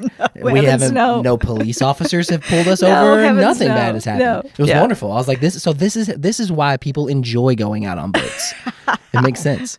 Well, that's only because we've experienced the stuff. Mm. I mean, and and a lot of times when we tell our kids stuff, it's because we've been through it. Mm-hmm. You know, we we're telling you because we're trying to eliminate. You know, something you have to go through. But as I recently learned about my daughter, sometimes you just have to let them go through it. Yeah. But um, but anyway, so yeah, so that, that maybe that's you're right. He thought I was super prepared. Exactly. So then, while he's sitting in the stands, and it was really hot that day, um, even for October, you know, and and we're down there supposedly practicing, goofing off, saying stuff like that. I'm sure the band director was going nuts because we were talking most of the time when we were on the field. We were talking half the time anyway, and um, so then we got done and we went back to the sorority house. And the, the funny awkward thing was he dropped me off and and okay dinner's going to be three or four hours from now and that was it. He dropped me off and he went to the fraternity house and i hung out at the sorority house and you know talked with the girls and and got ready. So what's he like? Was it fun? You know well well no he just dro- you know He we didn't say a single word the whole exactly. He didn't say- exactly. And so um, and i'm sure he was over there shooting pool drinking beer because that's what they did you know. Mm-hmm. The, from their beer machine but um and so That then a beer machine? oh yeah Like oh a- like a Coke machine, I, but would- it- I wish he would do one of these with you because exactly it was like a coke machine only they changed it and they would put beer in it Yeah, that's smart. and uh, he Did you also have to pay for it, or could you just push a button and? I think you just push a button, Yeah, so you didn't have smart, to pay, yeah. and they uh, all paid for it. And uh, he also built the bar down there. Oh, And it's funny because when my son went to U of L, because he went to U of L, Sarah went to Bellarmine. When he went to U of L, um, he would go to some of those parties. He Mm-hmm. never joined. They were not into this Greek thing. Neither were my kids, which was a good thing because it changed. yeah, Um, but he would go to the parties and he would tell people there, my dad built that. That's and then he'd ask, you know, and so we've had other people come up to my husband um, and say, oh, you know, I heard you, you, you know, that were like William's age and younger, you know. So it's still down there. No, but, that's And they still had that house. K- uh, KD's don't have that, that house anymore, but the SigEp still has that old house. But anyway, so it was it was a grand time. And then, um, you know, we he we went to dinner, and uh, it was really funny because we went to a restaurant where one of my sorority sisters um, worked, and she was um, working that night and serving, and she wouldn't serve us alcohol because we were all twenty. Ah, And so no alcohol, but that was okay. And then um because we had it later. And then um and then after dinner, you know, we went to the football game and watched the football game. And then after that, we went back and changed our clothes again because we just wore, our, you know, I was in my uniform, right? And then At um, dinner? at not dinner. Okay. But I had to go back and change my clothes, and then go to the. And then we went back and changed our clothes again to go to the dance. It's crazy. Wow. Crazy, crazy. So. Anyway, um, it, so it was a good time. And driving home after the dance, I, and the dance was at Bellarmine, Knights Hall at Bellarmine. That's strange. Isn't that str- they rented it out from What's Knights the Hall name at of that? That like uh the Red Barn? They did they Yeah. not have that then? They didn't. They had the Red Barn, but they needed a bigger facility. to be bigger so than that. Knights Hall was bigger and nicer. They decorated it and stuff. So then after that, we drove home, and I fell asleep on the way home. The conversation was great, I'm sure, but he learned right off the bat that I can't stay awake at night, and and especially not in a car. When I'm in a car, I just the the motion. I was just taught at an early age. I always fell asleep in the car. Me too. So the, Me too. Are you like that? Yeah, Okay, for well, sure. That's good to know. So if we ever go on a trip together, you and I'll just be napping, and Sarah and Bill be talking. Yeah. So I do. I fall asleep all the time. So um, I fell asleep on the way home, and he woke me up. Didn't even get a good night kiss, and uh, went inside. It's probably one in the morning. You know, thirteen hour date on October the thirteenth, and fortunately, he asked me out again. But it did take you know a couple weeks. And uh, and you know, like I say, no texting, no Mm-hmm. cell phones. So we waited by that house phone. No, no recorder. You Oh, yeah, not even yeah, that, not yeah. even a recorder. So, um, so he did call me, and the second night we went um, pizza and bowling. Second date. Nice. So two weeks later, but That's a great um, date. That's a good date. In between homecoming, we had a the canoe regatta, and I saw ran into him at the canoe regatta. Of course, I made sure where is he, where is he, you know, and uh, went. Uh, he was rowing for his fraternity. I was rowing for the sorority. Oh, and- really? That's cool. Yeah, yeah it was. That's cool. Yeah. I imagine. I imagine because I know your husband, and Mm-hmm. I just imagine you falling asleep. There just being this extreme sense of like, Yeah, you're right. He's probably going. Thank God she shut up. no, not that. I can have a little peace. Nothing I can do right now.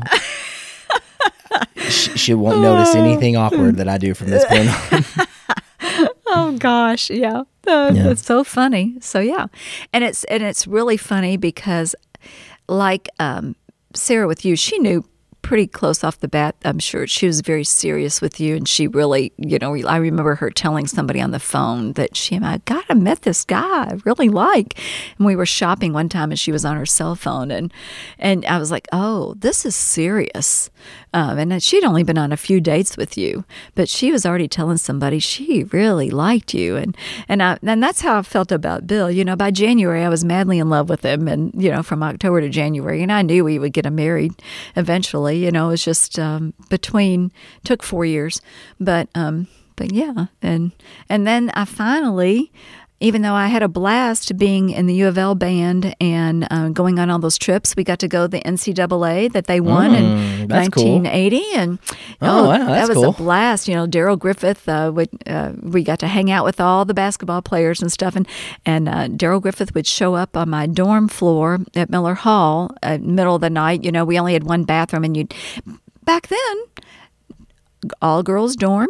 Mm-hmm. Girls were on the left, boys were on the right. You didn't have visiting hours. Boys were just flat out not allowed. Mm-hmm. So we snuck them in Of course. and then they had to use the restroom and we used the restroom so in the middle of the night you knew to wear your robe to the bathroom and because you never knew what boys were going to be on how many times i walked out of the, the potty and there was Darrell Griffith sitting there you know and uh, yeah so, so it was a lot of fun so when my son goes to u of l um, co-ed dorms Yeah. Oh, they just took the fun out of sneaking the girl or the guy up to the dorm. They just took the fun out of it for you all. That actually makes sense. Yeah, yeah. Um, uh, uh, the the next obvious thing for us to talk about is probably Sarah because that's the thing that you and I have in common m- most. Gosh, I could talk about her all day. I imagine you could. I imagine you could, and that's kind of one of the things we were just talking about. Is funny is because it has not been a challenge at all to get you to talk, but but getting Sarah to talk, Did you think it was going to be? I didn't know. I, she told me it wasn't going to be. See, she knows me. And so, but with her, it was like I'm telling you, it was like pulling teeth. to Try Yeah. to get her to to tell a story, but she's very matter of fact, and she's just uh, she's not verbose, which Mm-hmm. is interesting. Um, w- do you think she gets that from "He Who Shall Not Be Named"? Yes, very much so. Uh, yes. Oh, yes. Growing up, she was like that. So, Mm-hmm. You know, uh, uh, after finally getting through U of L and just going to the counselor and going, look, I just want to get out of school and get married. So tell me something I can do. And I went to, there's a dental assisting program. You can do that. So I went through that for a year and um, got married. Five years later, we decided to have children. Everybody kept saying, Do y'all know what you're doing? Do you know how to have kids? you know, and him being the only boy and Yeah. wanting a boy. So then we had um, one miscarriage and then the boy and then Sarah. And, um, you know, they're two and a half years apart. And um, I was so sick with the first child that Bill really had to talk me into having the second one. Really? Yeah, and uh, and he worked. Bill worked a lot, so um, you know, uh, I'm so glad he did. Um, you know, just I knew I was going to be sick again. I wasn't as sick as the first time, but it's just how how I was being pregnant, and um, you know, he would come home to help, and you know, so just so glad I did because I think it's really important for kids to have siblings, unless you know, there's unless there's a medical or financial or some issue that you can't have two. I think, don't you think you're a sibling? You know, it's really important to have a sister or a brother. Don't you learn a lot? Yeah, I, th- you, I think you do learn a lot of lessons, but it's interesting because, and this might this might be true about uh, Sarah and Will also, but my sister and I were were so extremely different. Yeah, I mean, like night Yeah. and day. We we are I see that. we're very very different from one another, and so um, growing up. Uh, she was always much more outgoing. She was always much more confident. I was always, always much more reserved and anxious. And so, in a lot of ways, I feel like I actually kind of, um, I, I wanted her attention much Yeah. more than she wanted my attention. Yeah. And I would get it in like stupid ways. I'd pick on her and Yeah. then she'd beat me up. Yeah. She was so vicious. She had to be because I was so much bigger than her. Yeah, But she would yeah. bite me and claw me. She, I would she always tiny. bleed. Yeah. Oh Um, gosh. but she's tough, man. She's scrappy. Uh, but yeah, so we're so much different than one another that we didn't really spend a whole lot of time with each other at all. Yeah. And- and- but now, I mean, like we're pretty good friends. Yeah. Adulthood will do that. I yeah. think. Yeah, I think so too. And you all live close to one another. We I think yeah. that helps too. I think it does. And you're both day shifts, or she's not even working full time now, is she? Part time. So that's nice. She's kind of like it's PRN sort of like she she she schedules like certain days that she has to visit people in mm, their mm-hmm. home. Mm-hmm. And then her photography. Yeah. I was showing her pictures that she took of my son and his wife, Mm-hmm. and people were just oohing and ahhing over those. So Yeah. um, I was just showing those at work the other day. I told them she took those pictures and stuff. So I feel feel like that's going to boom for her one day. She has a great aesthetic. Yeah. oh yeah. something. My kids actually got to take a photography class in school. Yeah, Sarah told me Which, about yeah, that actually. Yeah. which is which was kind of neat that they they got to do that. Yeah. Um, and you know, and she was really into it for a little while, and then I, guess we still have her camera. I don't know. Bill Mm-hmm. probably still has it somewhere, but um, but anyway, yeah, my daughter. So she, I was 35 when I had her, uh, which was you know just perfect. That was my mom was 35 when she had me, the youngest. So it's kind of funny, but um, she was always kind of a very um, outgoing kid, as far as uh, had felt like she had to work to compete with her brother, you know. So you were working to get your sister's attention. She was working to get her brother's attention. I think a lot of times, and um, uh, growing up was was great. You know, he was always very entertaining to her. she would be laughing all the time, and uh, you know, but she's also pretty headstrong. I remember the first temper tantrum she ever had at 18 months, and I would let her help me get the di- clean dishes out of the dishwasher, but not mess with the dirty ones. And um, we were doing the dishes one day because um, fortunately I was a stay-at-home mom, uh, which was was great to be able to do that. I didn't make enough whenever I had the first child to to go back to school. I mean, go back to work and pay daycare. I was like, Right. this is ridiculous. I don't make enough money, and all I'm doing is preparing the diaper bag for the next day. It was Yeah. no fun. So, you know, you just learn to adjust, and you realize that um, money isn't everything. And so, you know, I stayed at home with the second one and the first one. So, in that first temper tantrum, we moved from room to room to room. And I knew right then she was a pretty headstrong, determined little girl. She, you know, because the first one didn't do any of that. Yeah. And uh, every time she'd throw a temper tantrum instead of yelling at her or whatever or anything, I would just get up and move to the next room and pretend to do something. Like I'd pick up a magazine, totally ignore her, and then I would hear it and it would stop. And she'd come running into the next room and then she'd look at me and lay down and start throwing a temper tantrum again. it was, was kind of comical. So then I'd get up in the next room, go in the next room and pretend to dust or whatever, and she'd start stop crying. And then she'd get up and you know come in that room and start again. And finally, um, we got to the third or the fourth room, and I, and she walked in there, and I said, you know, I would like to play a game. You know, don't you think it'd be fun to play a game? And she went, yeah you know, and so we did something fun. Mm-hmm. And uh, she finally stopped. And I don't even know if she realized why she was so angry, you know. But it was at 18 months. I'll never forget that. And I knew she is pretty headstrong and determined little little girl, which was a good thing. Yeah. I was glad she was like that. When I'm picking on Sarah, uh, which is my favorite thing to do, um, I can tell that she enjoys it but I to a point. Yeah, but she'll also uh, when I do eventually finally like get on her nerves, um, she'll switch into this little mode. And the, the problem is, and it drives her nuts, I'm certain. But when she does this, it becomes very, very easy for me to imagine her behaving in that exact same way as a, as a tiny little kid. And that's adorable in my head. And it just makes me laugh. And she'll stomp her little skinny foot. She'll cross her little arms. Yeah, get mad. And she'll get mad. And yeah. it's just oh, like, yeah. you're ridiculous. You're ridiculous. And oh, then yeah. that makes her even more mad. She's like, why are you laughing at this? I'm like, because that is super cute. She used to hate when she was a kid. She used to hate when people laughed at her. Mm-hmm. And you know, when little kids do things that are cute, you automatically laugh. Oh, she hated it. I mean, hated it. And I think, you know, she was just very self conscious mm-hmm. and just didn't understand. And she's very much wanting to understand things, you know, and and you know, very black and white, mm-hmm. you know, and and uh, she would she would hate that. She would get so mad when people would laugh at her. Why are they laughing at me? You know, I don't know if she remembers that or not, but as a little kid, she hated it when people laughed at her. Whereas some kids, they see people laughing and they keep going and they keep doing things. She was also very legalistic. So when we were growing up, we would have parties at our house and she would come in and she'd get like birthday parties. She'd get so mad they're not playing the game right. Yeah. You know, well, my kids were like that, very legalistic. And, well, that's okay. They're playing, you know, you have to roll with it and you have to, you know. So I'm, I'm i think some of that comes from their father. Um, I just learned to be very flexible. And um, I think having kids did that for me. And then whenever I became a Bible Study Fellowship children's leader that also taught me to be very flexible. You know, you have this much time to do this, and that's enough. Yeah. If it's not perfect, it wasn't meant to be. Yeah. Move on. Just move on. You know, and so um, that's been very valuable in my life just to that's that's enough and move on. I think she may have learned that from you because she's extremely patient with me, mm-hmm. which is something that I appreciate because uh, I know that I am obnoxious. Uh, I don't know what to do about it to be perfect. You probably honest. don't have to do anything about just, it because she married you because she loves you the way you are. Yeah.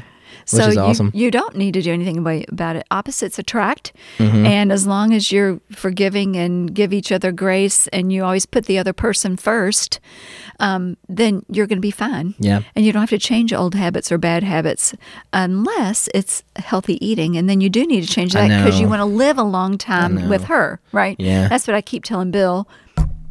Um, I keep do you want to have grandchildren? Do you want to be around for your grandchildren? You know, is it working? No. no. some days, yes, it is, yeah. and some days, no, it's not. But I, I still keep trying it. Mm-hmm. I've turned into my dad like that. I'm an obnoxious nag. I am. I'm, I try not to be. And I know Sarah will tell me sometimes, you know, you're nagging me, and so then I'll stop doing what I'm doing, and I'm like, well, I, am not doing it to be a nag. I'm doing it because I don't have. I have time on my hands, mm-hmm. and um, sometimes you ask me to remind you about things or whatever, and then I'll realize, okay, I'll stop. You know, but um, but anyway, how do we get off on that tangent? Well, she's she can be that way sometimes too, and, and that for me, the nag.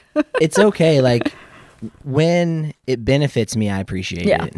But when I've when I've already thought of that thing, yeah. and then she asks me if I have, I'll admit that it does get on my nerves. Yeah. But I have oh, to try to be patient with it because when See? it benefits me, I appreciate it.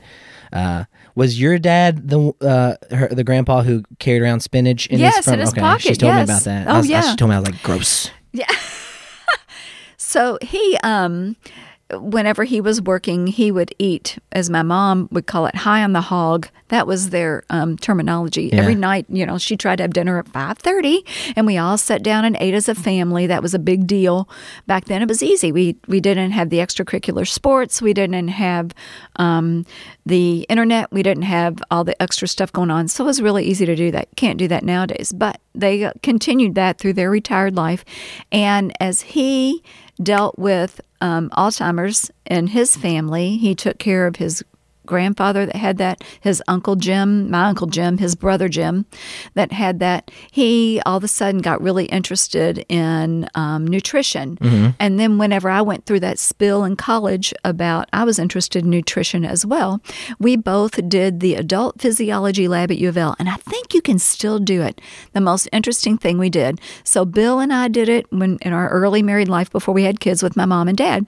And at that point, U of L had a Shelby campus, which was down off of Shelbyville Road and Hurstbourne Parkway. And it was one point the music school moved out there. Um, and we were working, but we had no kids and we were married in our um, 20s. And we um, did this adult physiology lab. So they would, um, this is before computers, so you didn't have any like fit um, app that would tell you how many grams of protein, how many grams of fat, how many grams of carbohydrate you had in your diet, or what you needed, or what your BMI was. It didn't tell you any of that. So you signed up for this, you paid a fee, and then you went three days a week, and they put you. You went and you were under in the water, and they did your BMI, and they made up a plan for you for what you should eat calorie wise and gave you some suggestions and how much exercise you should get. And it was great because then they put you in a category walk, walk, jog, or slow walk, fast walk, walk, jog, or jogger. They had four categories. So um, I was in the fast walk group. My dad was in the walk jogger group, 40 years older than me. 40 for years him. older than me. He was in the walk jog group. My mom and I were in the in the fast uh, walking group. And Bill was in the the uh, walk jog group. It could have had something to do with like just being a man. I don't different, like, I think he was in better shape than I was in my 20s. like I, I mean. I was I was chunky when when I saw tall, tall, dark, and handsome. I was chunky. I'm you know probably weighed a little bit more than I do now. I've always been chunky. I've always had a tummy. You know, never wore a bikini. Never looked like Sarah. Never ran. Oh, I don't know where my kids got the running gene. You know, I can walk, but um, Yeah.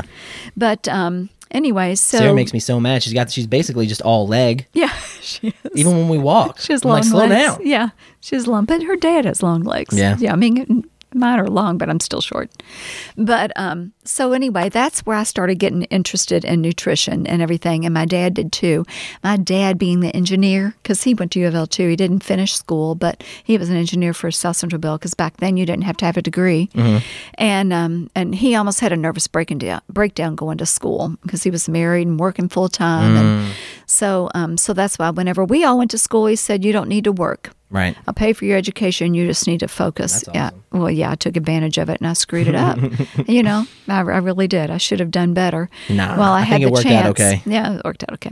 But um, so anyway, um, we got into nutrition back then, and uh, most of the time, if Bill was out of town, Bill, Dad would come to my group and he'd walk jog with us. So it was a lot of fun. We had a lot in common. But he would write down everything, how many, every food he ate, and he would digest it and write down protein, fat, carbohydrates. And he had these logs. I think I still have a couple of them because he kept everything, and I kept a couple just for nostalgia. And um, and so then he really got into nutrition, plus b- taking care of his Alzheimer's. He was wanting to delay that, and he did a good job. He knew what foods to eat, um, and he did a good job, you know, with his life and his body and exercise and everything. So as he got older, he would keep spinach. He wanted to eat spinach with every meal, and he wanted cooked spinach, whereas we eat raw spinach and all the time. And it also helped with macular degeneration. He had uh, that with his eyes, and I mean, literally, his eye doctor would go, "I don't know what you've done to slow the process, but your eyes have almost gotten better." And he did the research. He got um, in the encyclopedias and would go to the library all the time. He was always at the library researching and stuff, and and he found out that something in spinach helped with macular degeneration. So he always, my Precious, he was Poopsie and my mom was Precious.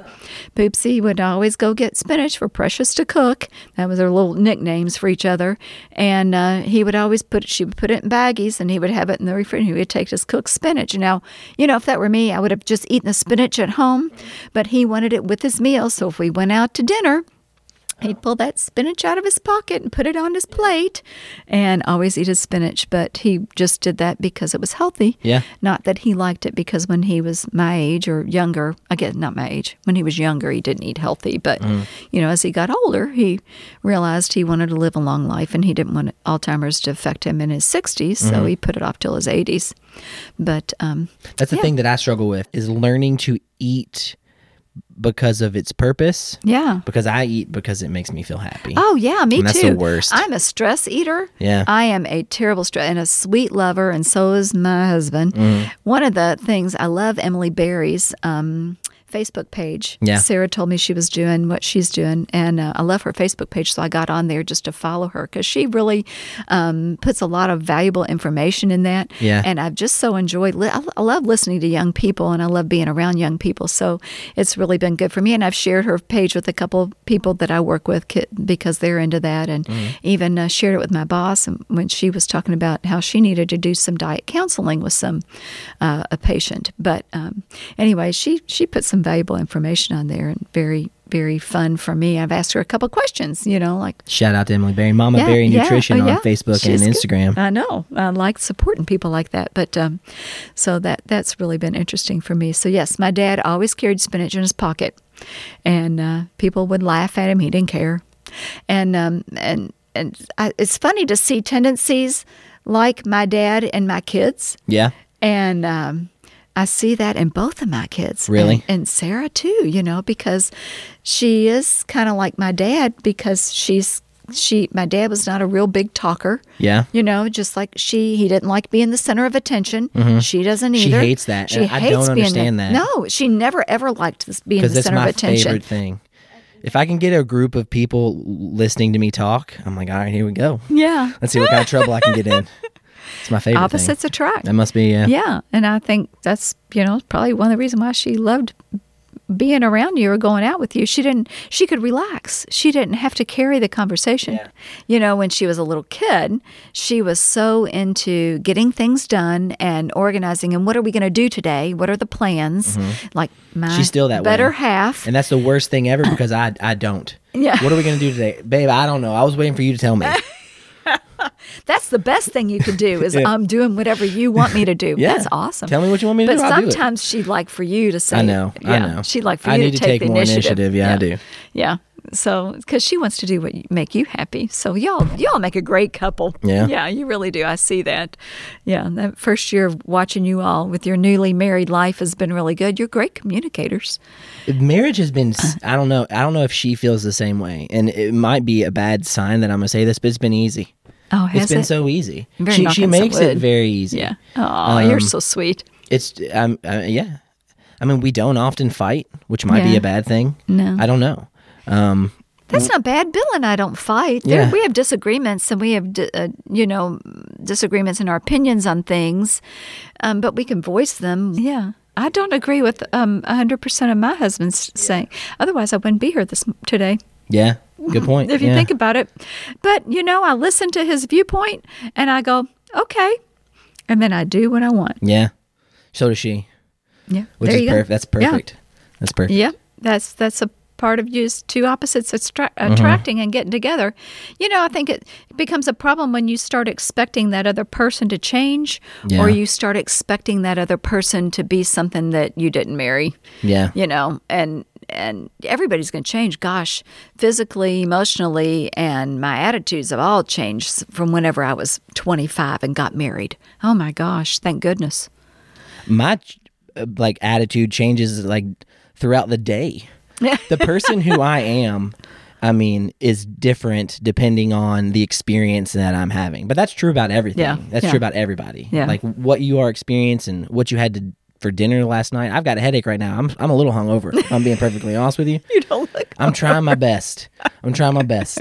Uh, but yeah, so like you know, you, and that's another thing that you know that you that you realize and that's something that I had to like learn like through actual like a pursuit of understanding in college was that you know who you are is really determined by your experiences and then that was really empowering for me because what I eventually also learned was you know I get to choose how I respond Right. and when I'm being mindful, which is something that well that uh, we could talk about quite a bit. Sarah actually told me that one of the things that you're interested about me is I talk about meditation Yeah. and like what that means to me. Um, I've talked about it on here a lot. I don't do it. I should. It's something that I I value and I think I would benefit from, and Yeah. then I don't. It's just like Yeah. running. Yeah. It's the same exact thing. Yeah. It's hard to be disciplined to do anything. I'm the worst And about. it's- I'm so yeah. undisciplined. I, Yeah. I- it drives me nuts about myself. Yeah, and Sarah's a really pretty disciplined. There, like my my dad was very disciplined, and I don't know how he did it, but he was extremely disciplined. And I think in my defiance, I would not be just because I didn't like that part of him. Mm-hmm. You know, it, it would drive me nuts, and I'd be like, oh, kind of jealous. Yeah. You know, so I was more like my mom, but she's a lot like my dad. I see that in in her, and uh, she was like that growing up. You know, she was always um, very disciplined, and when she was in school, she would come home, and you always knew where Sarah was because she'd walk in the door, and there'd be one item, and then she'd walk over through the kitchen, and there would be something on the bar area. You remember her old house where she Buckeye, where she grew up. Then she'd walk over, and her homework would be on the table, and then she'd walk over and take her shoes off there.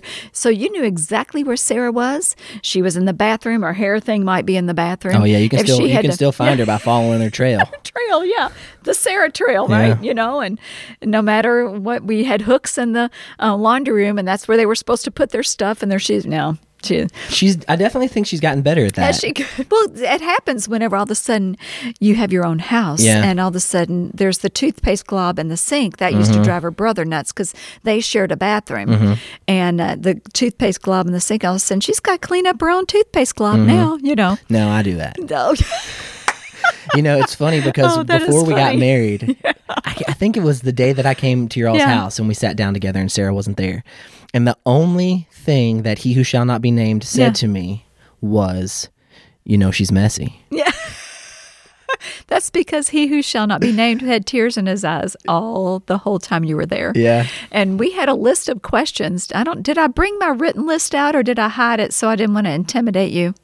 I don't know. I don't remember. You don't remember? Do you remember what you ate?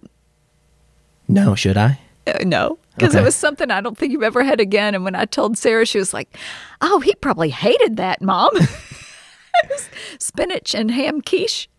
Had spinach. No, in I would have. I would have enjoyed that. I think Well, I would have enjoyed enjoy that. You yeah. ate it. Yeah. Yeah, I like spinach. Oh yeah, but he was Sarah brought home that he was so uh, emotional. That egg casserole that you guys made. Oh yeah, And I think the only thing that could make that, but I love spinach and Yeah. eggs. Yeah. And quiche is is, is spinach egg. and eggs, and yeah. that's it. Yeah. Yeah. Well, now that you know that, she can make that for Yeah. you see.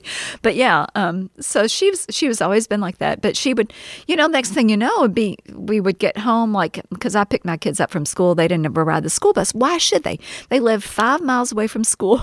school started at eight thirty. The bus got there at seven o No, that's ridiculous. Why should they have to go through Oldham County just to get to school? So I always took them to school. And then when they got older and, and William could drive, he drove them to school and drove them crazy because she got there so late. And as you know, Sarah's very punctual. Yeah.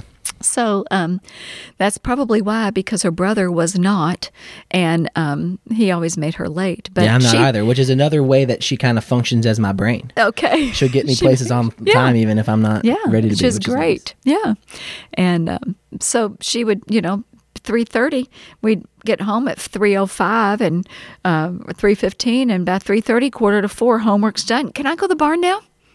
You know, and okay, let's go. And William wouldn't have even finished eating his snack. You know, so uh, yeah, she she was always just very disciplined, very meticulous, and very um, organized, and a perfectionist. So we had to work on that perfectionist tendency because when she was little, that really got to be a problem. Like I said, with her friends, you know, we we had a bunch of kids over to play games, and they'd be outside playing games, and she would organize the games and everything. That's why she'd be a great teacher.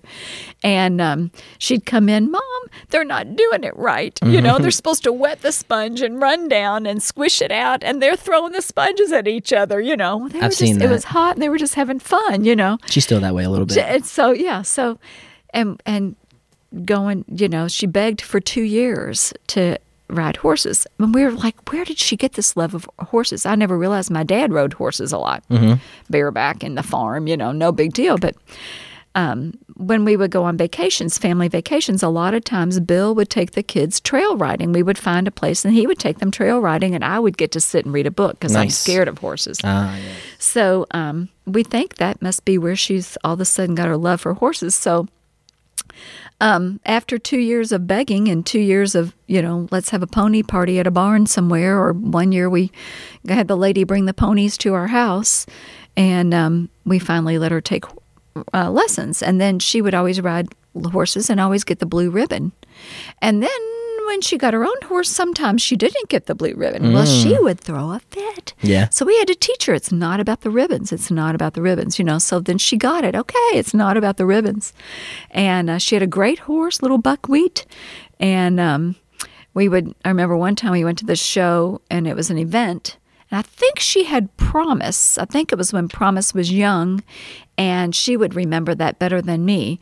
And we pulled in and we saw all the ribbons, and they had ribbons of like 12 different colors. So they weren't just given first, second, third, which was really nice because mm-hmm. we knew she wasn't going to get the first, second, or third. She was on a mm-hmm. green horse, a four year old, an 11 year old trying to ride this horse that wasn't trained, and she was little and couldn't really do what she had to do. And so she looked at it and she goes, You know what? I don't have that light blue one. And that was like 10th place. Yeah. And so her trainer was like, Good. Okay, that's good. She doesn't have the light blue one. Sure enough, that's the color she got. Nice. It was just perfect. But, Nice. you know, it's like, well, there again, the perfectionist, she picked the color and she got it. But, Yeah. you know, horseback riding was really good for her. It helped teach that discipline. And, Mm. And she's it still helped, she's so I mean, she still to this day goes to the barn Yes, at least four times a week. She's very caring. She's very. I think it helped her realize that she needed, plus all the animals that we had at our house, she needed to make sure other people were taken care of before her, or other animals, you know, had what they needed before her. I think it helped that. I think it helped um, the discipline. I think it helped her save her money and learn she had to budget a little bit better, Mm-hmm. even though we you know, supplemented when she was old enough to get a job. She started working at 15 and Mm-hmm. she had to pay her own way a lot of times. So whenever her friends talked about going to Florida for spring break, she didn't have the money. yeah. Darn. I think it also helped her with her patience because Yes. when you're trying to get a fifteen hundred pound animal to do what you want it to do and it doesn't want to, and you're just kind of shit out of luck patient. there. Yeah, That's it's not going to do it. That's right. Yeah. So yeah, that was a really interesting thing. She asked me often about like how I feel about promise. Well, yeah, because her dad, you know, even thinks, and we've talked about some of her friends who's uh, have horses, Mm-hmm. one in particular, and and the dad kind of feels like Bill, like, oh, shoot, why did I ever buy her that animal? It's obligated her now that she's out on her own. He looks at it differently. Mm-hmm. Now she has that expense, she has that responsibility, and she had to find a man that would be willing to help her with that, or at least tolerate that, and that's going to be, you know, when she was in college, he was like, she needs to sell that thing because that's a hindrance. That's going to be a problem. You know, that's going to be, you know, he looked at it as as differently than she does. And, you know, fortunately, you were really, I guess, really good with that. Well, it's it's her problem. I mean, and that's that's I mean that's the that's basically the the deal that we've come to. I was like, babe, I was like, I don't know anything That's about funny. this. I'm not really all that interested in it, and Yeah. like I would I, I you know, I definitely understand that there you just hurt her feelings. No, she after we've talked, we've talked, Oh, yeah, we've had this good. conversation. We've Okay, had this good. conversation.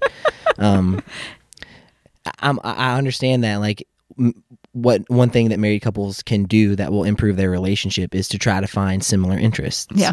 but I'm But uh, not, that- but not that. not yeah. at all. That's like, well, she's not into this. yeah, no, no, no, At all. Yeah. she she she's she's humored me a couple of Yeah. times, and so I will humor her. I'll Yeah. go to the barn with her every once Yeah. in a while and stuff. oh, this um, is Bill's ham radio. I went to one hamvention. Oh yeah, Gosh. ham venture. That sounds delicious. Yeah, yeah, I know. the food was really bad. yeah, but yeah, but it was it was interesting to go to. If you've never gone to a hamvention, you should experience it one time, and you would probably enjoy it because you like this stuff. Yeah. Yeah. That's that I think is honestly way over my head Yeah. because this is very simple. This is almost like this is as close to plug and play as you can get. Yeah. I mean, I had to do a little bit of of learning that, but the learning curve was was pretty small, Yeah. honestly. You know more than you think. Yeah, maybe. Yeah. But um, but anyway, so the horse is her her baby. yeah, yeah, and I mean, like, and that's kind of But you had to tolerate it because think of how much. Well, don't think of how much money she spends each. sometimes each I do month. think So, about yeah. it. I'm like, man, so we you have would to be tolerate freaking that. loaded. Yeah, you know, you have to tolerate that, and It's that's okay. that's what Bill feels bad about. You know, he knows how much that horse means to her, Mm-hmm. but at the same time, he kind of feels bad. You know, that he feels like he obligated her that by giving her that animal. He obligated her to be like chained to it, and that's you know, I keep telling him you can't think of it that way. It's her choice. She Yeah. Mm-hmm. can choose to let go, or she can choose to keep it. You know, it's her choice now. But But she definitely doesn't see it that way. no, wh- which is good. And honestly, from my experience, like, Everybody needs an out. It's a great out for her. yeah, It's a great Mm-hmm. release, a great, you know.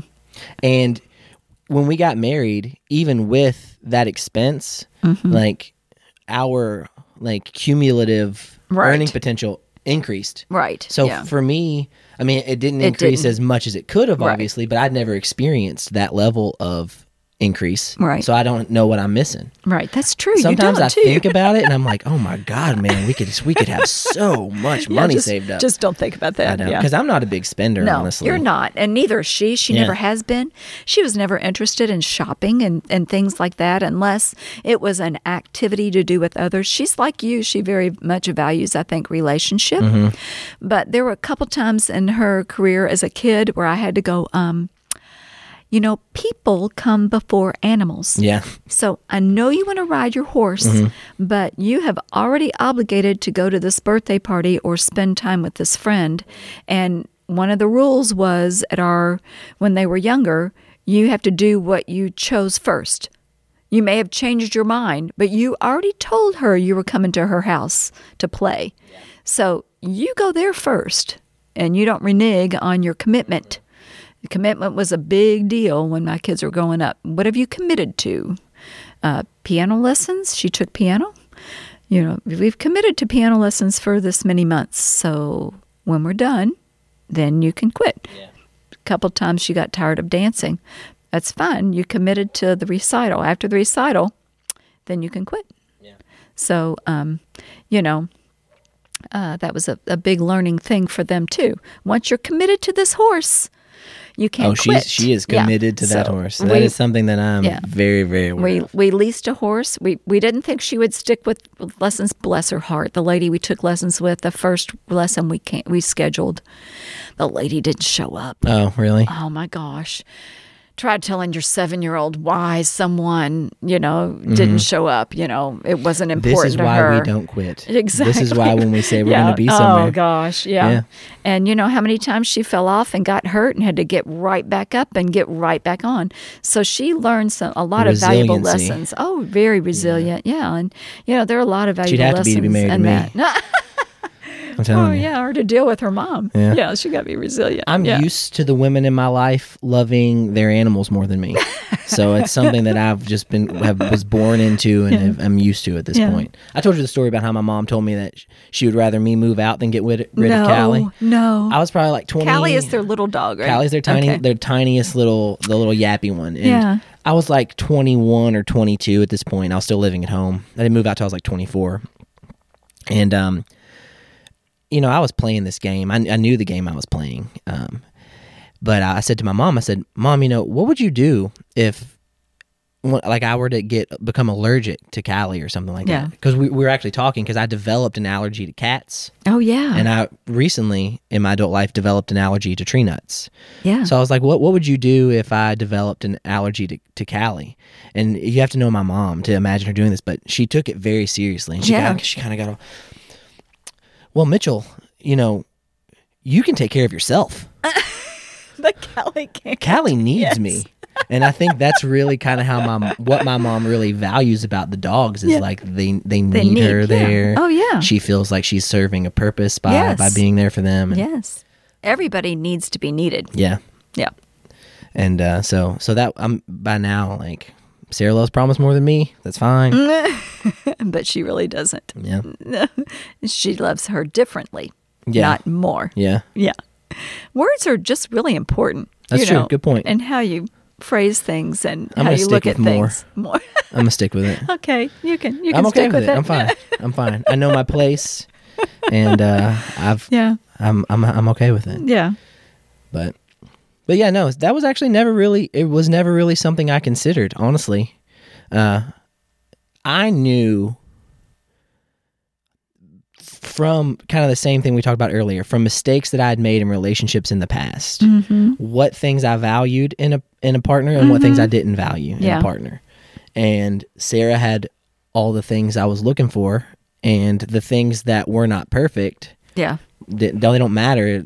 The things she's consistent. She does what she says she's going to do. She's there when she says that she's going to be there.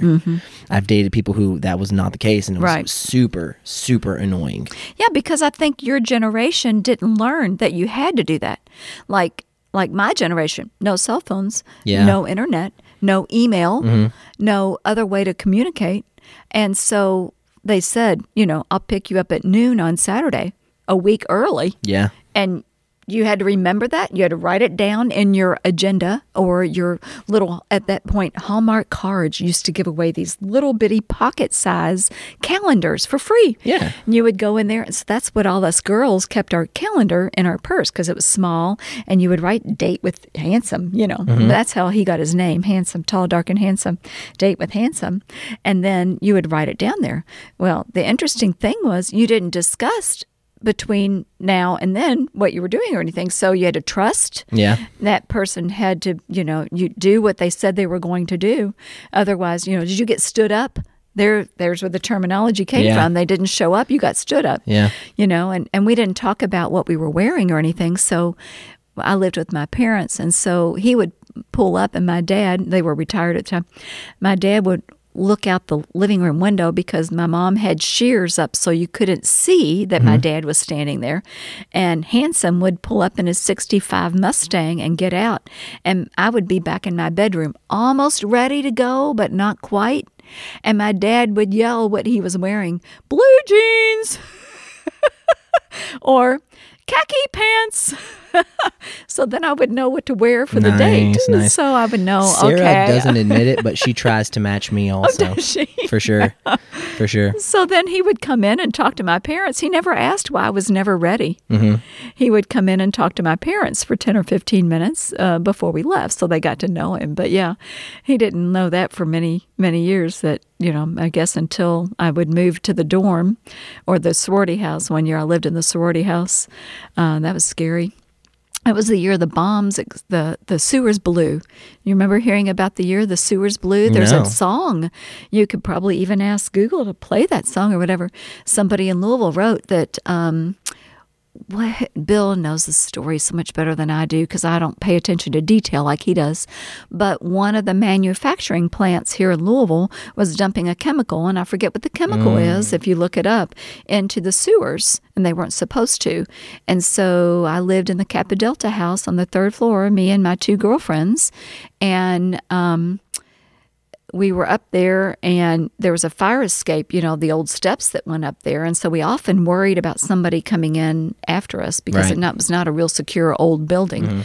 And my handsome also made a small and using I think a Secrets box alarm system that we had on the door coming up there. So we always turned that on.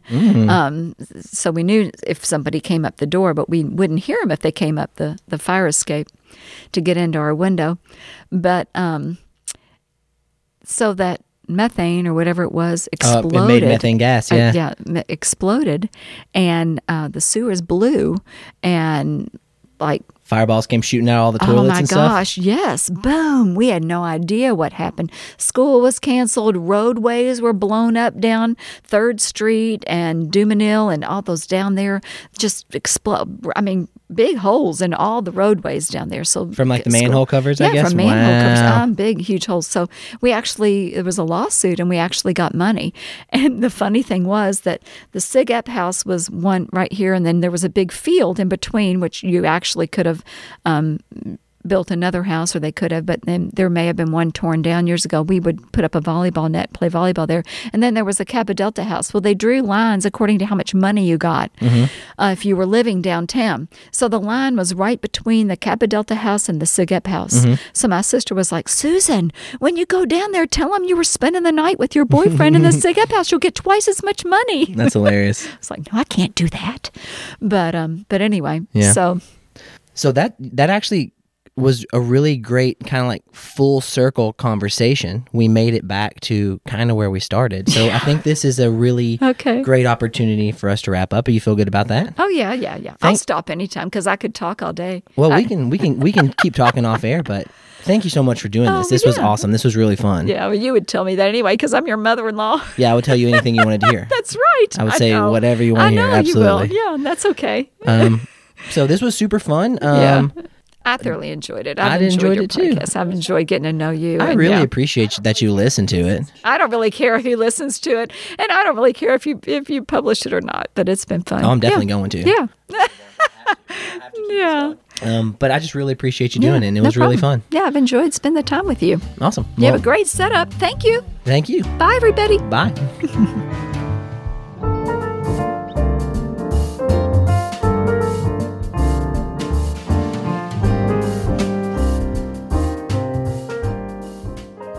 All right, guys, that's the podcast. I hope you enjoyed listening. And if you did, be sure to share this episode with somebody you think might appreciate it. If you know someone who knows Susan, they're probably not already listening, so send them a link.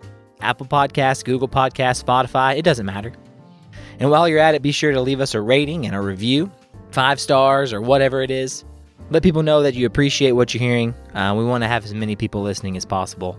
Go check out the Facebook page. There's been a couple of posts made regarding Susan's episode. Leave some comments, let people know what you thought. Start up a conversation. I'm 100% sure that if you start up a conversation on my Facebook post, Susan will respond to you personally. And it will be a really, really pleasant experience, I think. If you really appreciate what we're doing here at Just Friends, maybe consider checking out the Patreon page, patreon.com forward slash Mitch Makes Podcasts. You can become a patron and you can support what we're doing here. All support helps. I appreciate everybody who's listening, but a big shout out to my patrons Tim Higdon, Ryan Ray, David Vandenberg, Emily Berry, and Benjamin T. Risen, the real MVPs. All right, guys, I really hope you appreciated our conversation with Miss Susan. Tune in next week for another awesome conversation. I hope everybody's staying safe, staying healthy, taking care of yourselves, investing in yourself and in each other. I love you all. I hope you have a fantastic week. Bye.